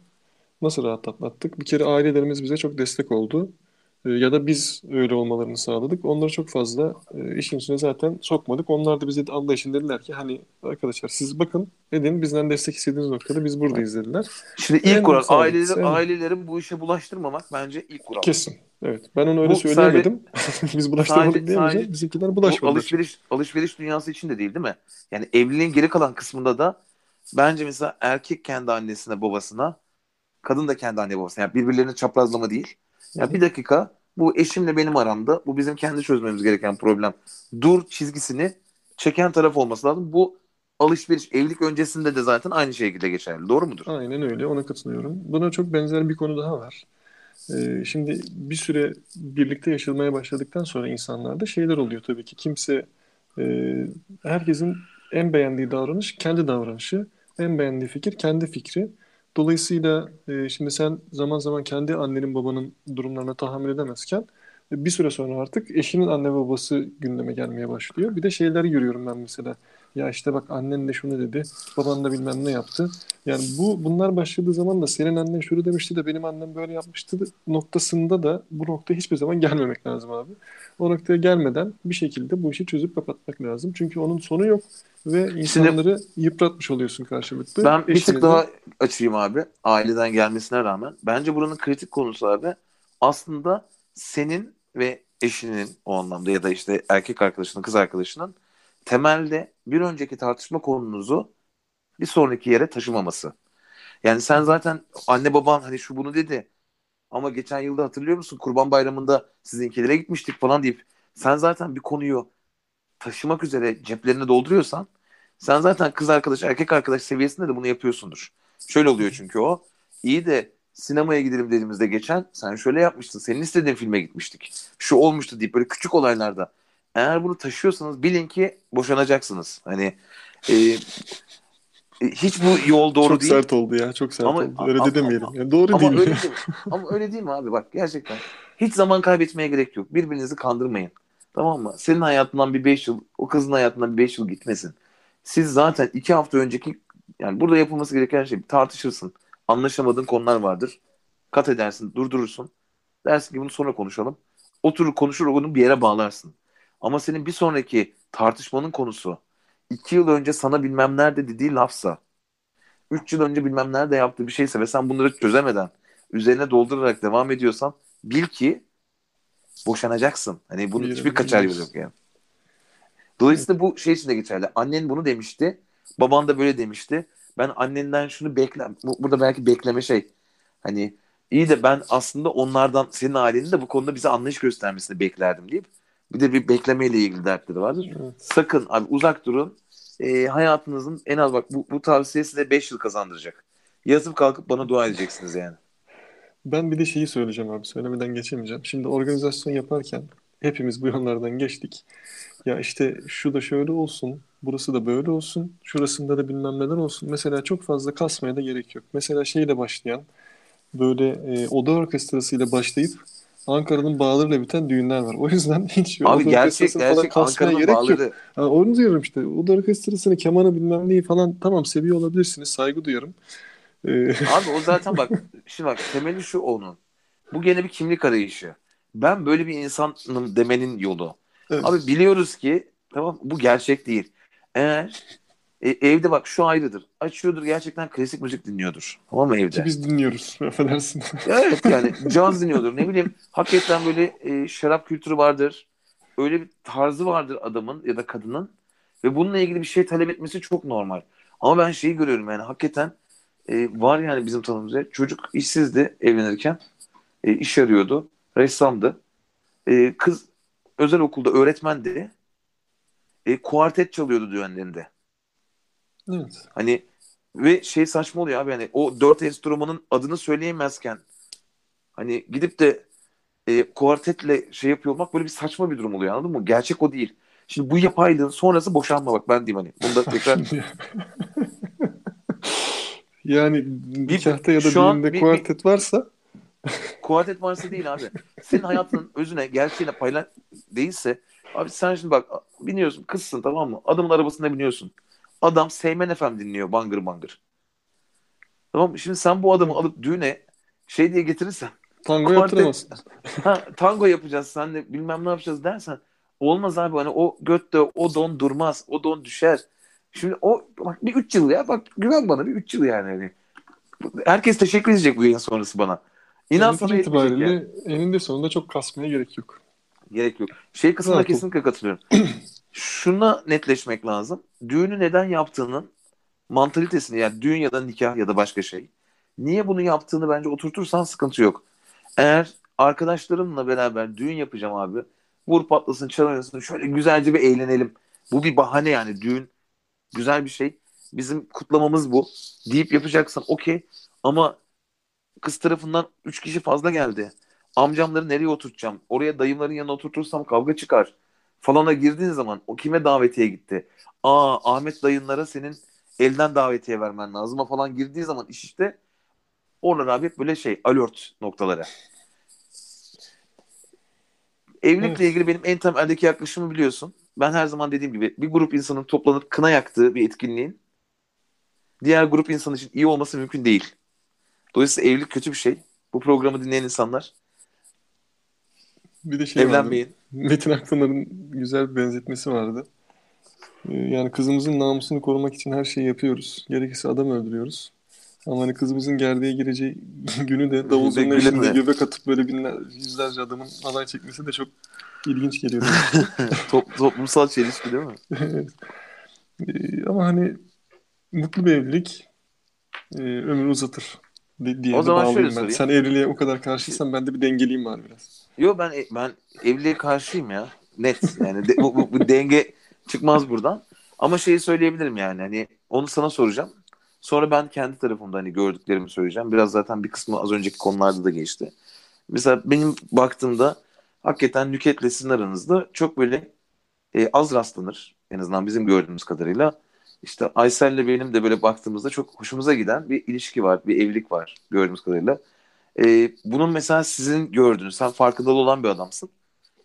N- nedir sizi o anlamda e, genel evli çiftlerden ayrı tutan kısım? Ya Yani aslında bize kendi evliliğinle ilgili yaptığınız, karşılıklı yaptığınız ne sizi ayrıcalıklı tutuyor, daha iyi bir çift yapıyor?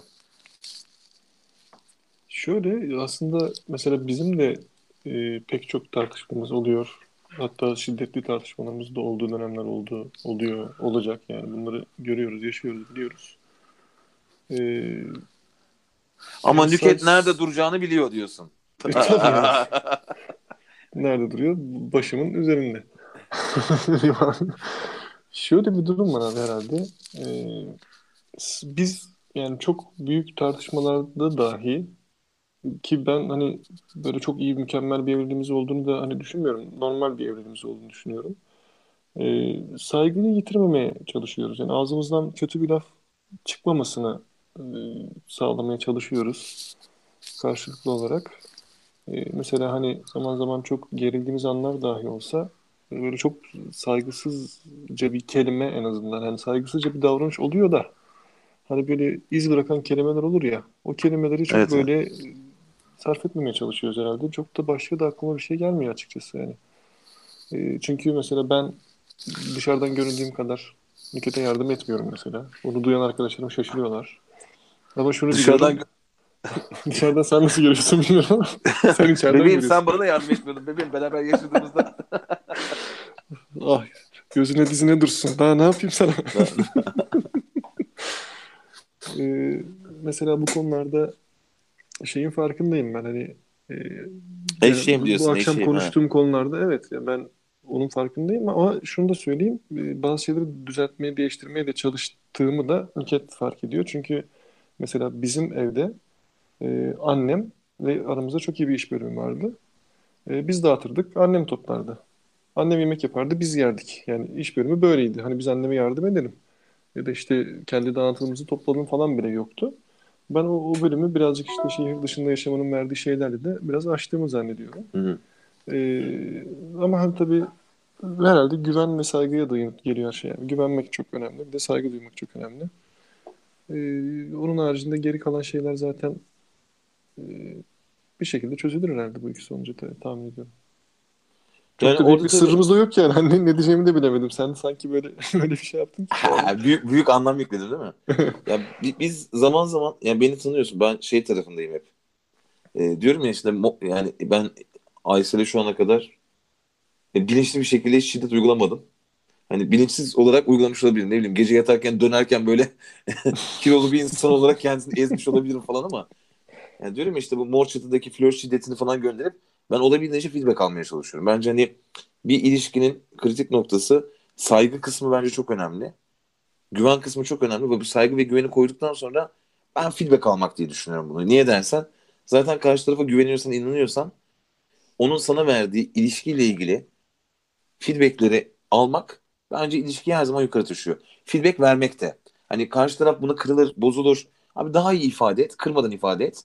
Ama diyorum ya işte o çorap orada durmayacaksa ya hayatım ya şöyle mi yapsak acaba? Hadi bak hayatım hani bunu tatlılıkla da yapabilirsin. O Geri çorap orada vermek diyerekten- zaten bir sanat yani.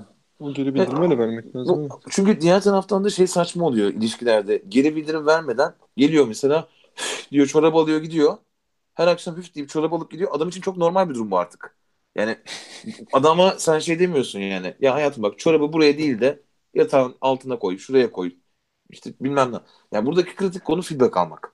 Feedback almak konusunda da bunu kişiselleştirmemek. Yani bunu e, değerlendirip bir dakika ya benim farkında olmadan yaptığım bir şeyler olabilir mi demek. Bir de şey çok Ee, önemli bu abi da işte- Feedback almaya ya da feedback vermeye yani geri bildirimi almaya ya da vermeye hazır değilse olmak. iki taraftan bir tanesi o anda onu da yapmamak gerekir ba- bazen belki. Yani Çünkü tabii canım yani gidip de şimdi kavga, kavganın ortasında feedback vermeye kalkarsan Hayır, o feedback'i kavganın sana sebebi olabilir yani. feedback yani. Adam hazır olmayabilir, Aynen. kadın hazır olmayabilir. Almaya da vermeye de aynı şekilde yani. Yani biz Ee, pratikte karşılıklı bu feedback işini iyi yaptığımızı düşünüyorum. Ee, bazen böyle saçma şeylere varsak da hani o feedback'i vereceğiz derken bazen dozunu kaçırdığımız da oluyor bazen hani e, çok gereksiz şeyler konusunda da feedback verdiğimiz oluyordur karşılıklı. e, saygı ve güven ve sevgi kısmı zaten hani must kısmı. Bir diğer kısmı bence az önce konuşurken söylediğim hani konuyu taşımamak. Yani biz mesela Aysel'e şuna özen gösteriyoruz. Gerildiğimiz bir an oluyor. Geri ağzından o laf çıktıktan sonra o lafı böyle yutmak istersin yutamazsın ya. Bizim şu ana kadar Aysel'le hiç olmadı. Pişman edecek yani o lafı etmeli dediğim benim hatırladığım şu an Aysel de düşünüyor bulamadığına göre yok yani. Çünkü biliyorsun Yok, kadınların Aysel, böyle bir şimdi şeyi sen kapatınca Kadınlar- ne tepki vereceğini göreceğiz. Yok, ben sırasına geliyorum. Ka- kadınların hani bulamadığı bir şey zor. Dolayısıyla böyle müthiş yaralayıcı, çok Ön yargılısın o konuda. Oh, kadınlara yürü karşı be Aysel. Yürü be. Aysel. Yok canım genelleme yapıyorum canım o tarafta. Ama şey hani e, o, o ağızdan çıkacak lafa çok dikkat ettik hep. Ve genelde şöyle yaptık. Pause hani dur abi yani şu an çünkü bu sinirle bunun bir sonraki adımı ikimiz için de çok üzücü ve geri dönüş olmayabilir bazı şeylerin. Hani söylediğin o lafın e, bırakacağı yaranın e, şey yok. Telafisi şey diyorlar değil mi? Ee, anlaşmalı anlaşmazlık diye bir şey var. Yani bir konuda Evet. anlaşamadığınız üzerine anlaşıyorsunuz ve mutlu bir şekilde ayrılıyorsunuz. Yani. Ve bu tarafta mesela ben o konuda çok şanslıyım.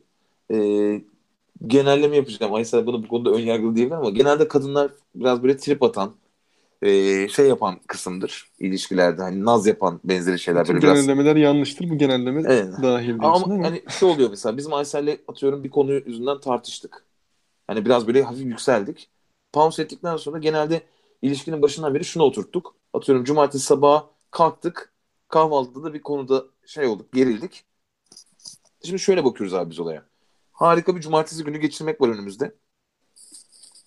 Ee, ben öyle mi deyip kafayı vurup gidip sokaklarda 3 saat dolaşıp bir surat eve gelip kaşlarımı çatıp ha sen burada otur daha deyip arka odaya gidebilirim hani. Ya da bu noktayı orada hani virgül koyup nokta koyup okey bu problem kenarda dursun. Günün geri kalanını birlikte nasıl geçiriyoruz? Hani şey çok pratik abi. Karşılıklı oturup bütün gün somurtmak, trip atmak. Ben odama gidiyorum yatıyorum deyip yataktan çıkmamak. Hani ya da dediğim gibi erkeğin biraz böyle alıp başına gitmesi falan çok yaşanan şeyler. Ya onun yerine abi harika cumartesi günü sabahtan bu problemi yaşadın diyerekten günün geri kalanını kötü geçirmek zorunda değilsin. E, Geçirme de yani. Bu tarafta bir virgül koy.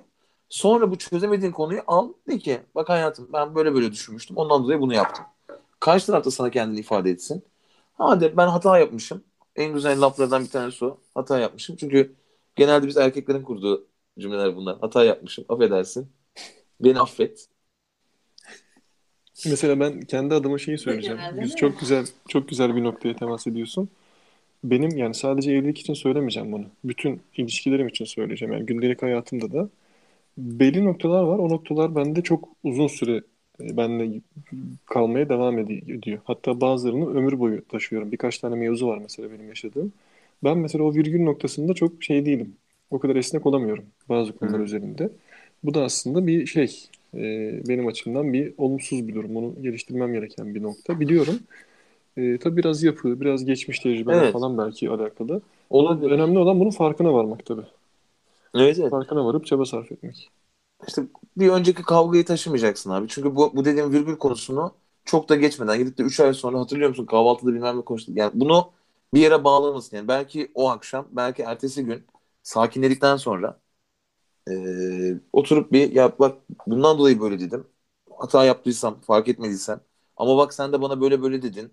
Yani buradaki ton ya da şey bak beni rahatsız etti. Hani o feedback diyorum ya. Şimdi sen o kahvaltı sofrasında o gerginliğin ortasında feedback verirsen o feedback'i alırlar abi kafana vururlar yani. Sen de vurursun karşı tarafa hani. Yani kafana vururlarsa iyi yani. Yani bir, de şey kısmı kritik o saygı kısmı yani var çevremizde mesela ben denk geliyorum. Şey diyor mesela eşine telefonda şey diyor. Ya kapat o telefonu gerizekalı diyor. Ya ben şeyi biliyorum. Gerizekalı dediğim zaman ben kapat o telefonu Aysel'e gerizekalı desem o telefon bir daha açılmaz bana. Hani Tamam? Aysel. Dolayısıyla ama bu şunun için de geçerli yani. Aysel de bana böyle davranırsa e, Aysel de biliyor ki onun bir, bir dönüşü olmayacak. Yani orada böyle bir şey var.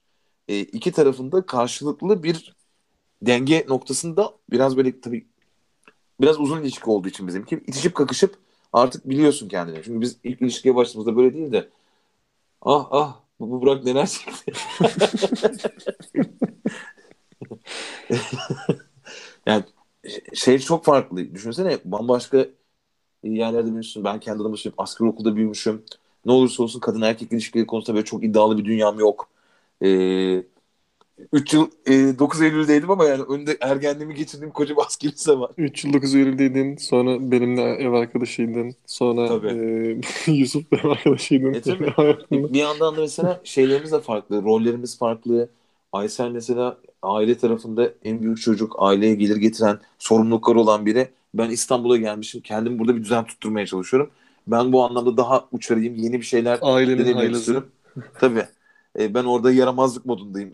Yani beklentilerimiz farklı falan. Hani ama buna oturtmak çok zaman alıyor. E, bu tarafta da biraz anlayış göstermek lazım. Yani bu sadece ilişki, yani bu şey söylediklerimizin hepsi zaten bence dostluk için, arkadaşlık için de geçerli şeyler. Yani iletişimle alakalı doğru söylüyorsun. Ama mutlu olmak istiyorsanız yapılacak şey belli. Evlenmiyorsunuz. Çünkü herkes bir Aysel değil. Buradan da bak gecenin sonunda hani sen ne yaparsan sen, ya bu dayağı yiyeceksin Burak Erhan. yani sen de şimdi Nüket bunları dinlemiyor olabilir ama Aysel şu an bana bakıyor anladın mı? Hani yani, çok ciddi caydırıcı bir etki var orada tabii. şey tarafında bir laf var yani böyle dünyayı değiştirmek falan büyük adam ve şey diyordu birisi işte televizyon kanalı değiştiremiyorsun karından izin almadan. hani, ne dünyayı değiştirmesi. Dolayısıyla burada şimdi e, kendilerine hakkını vermemiz lazım. E, bir de burada bence şey ne olursa olsun kritik ve zor konu şu. Biz erkekler dediğin gibi başta senin rolle ilgili aslansın, kaplansın falan biz biz öyle kandırmışlar yani hani. Ee, bizim üzerimizde bizden beklenen belki de hak etmediğimiz bir yük var. Bizi de öyle şey yapmışlar. Ve bu yürüyüşümüzden tut da e, kadınlara olan, eşlerimiz olan davranışımıza, beklentilerimize, dilimize, düşünsene mesela kadınımıza olan hani evet. çünkü sen onun sahibisin falan yani bu Kadınım. şey bile e, dilimiz bile ona uygun şekilde gelişmiş. E,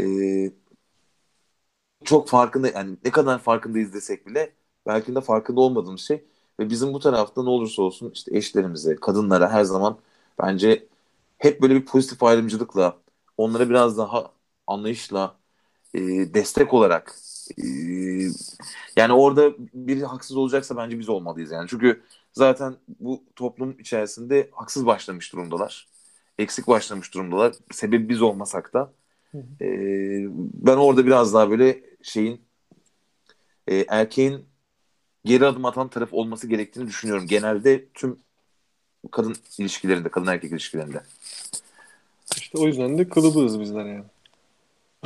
Toplumsal değerlerimiz. Şö- şöyle bir güzelliği var benim hayatım. Ben mesela ben senin gibi değilim. Ben bulaşık makinesi dizmek konusunda, boşaltmak konusunda falan çalışan bir insanım. Ama şöyle bir durum oluyor. Ben ne zaman makine dizsem Aysel bana diyor ki bir daha Allah'ın seversen makine dizme. Tabii ki ben bunu sen kesinlikle bilinçli yaptığını düşünüyorum. ya ben öyle bir insan mıyım ya? Yapmayın etmeyin. Tabii ki öyle bir insansın yani. ya bir şey söyleyeceğim. Bir şey söyleyeceğim. Şu evde kalkıp sabah erkenden kalkıp kahvaltı hazırlayan, karısının beslenme çantasını, yemeklerini hazırlayıp gönderen. Öyle ben hazırlamıyorum arkadaş.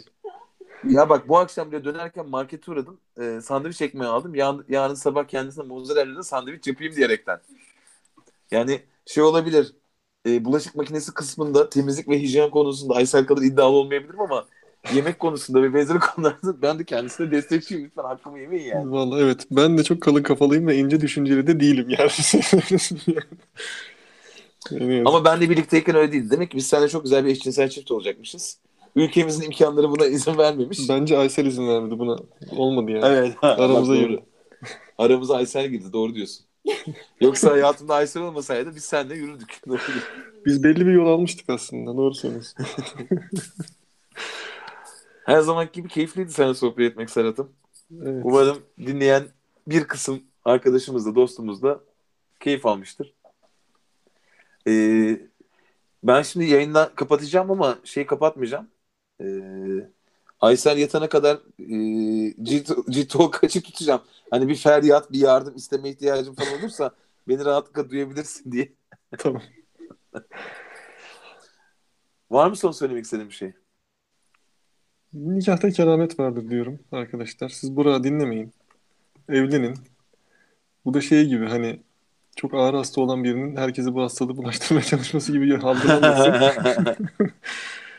Ee, çok keyifli tarafları da Ben o zaman- yani taraftan. Açıyorum gece şarkısını. Telife takılmayalım. Bakalım. Arada sesi aç kız, aç kız telif bize şey olmasın, yansımasın. Tanıdın mı şarkıyı? Tanımaz mıyım? Vallahi. Evli mutlu çocuklu imiş bu şarkı. Evet. Demet Akıl'ın albüm kapağında hiç evliye benzemeyen bir fotoğraf var yalnız hani. Üstünde ne yazıyormuş? Mutlu evliliğin sırları, pasta tarifleri, tecrübe, dur demenin yolları, ışıltılı bir ten için on öneri. Zaten Zirve var. Demet ben sana Serdar Ortaç benim yani dinlemediklerim arasında en az sevdiklerim zaten sağ olsunlar. yani şey var. Demet Akalın albüm ka- ne bileyim, dergi kapağı gibi yapmışlar. Bak evli ve zirveden bahsediyor. Halbuki cinsellik bitiyor. Hepimiz biliyoruz bunu. Hani O zaman kapatıyorum. Hadi bakalım. Bakalım telife katılacak mıyız? Mutluluklar herkese. Haydi bay bay. Hadi hoşçakalın. This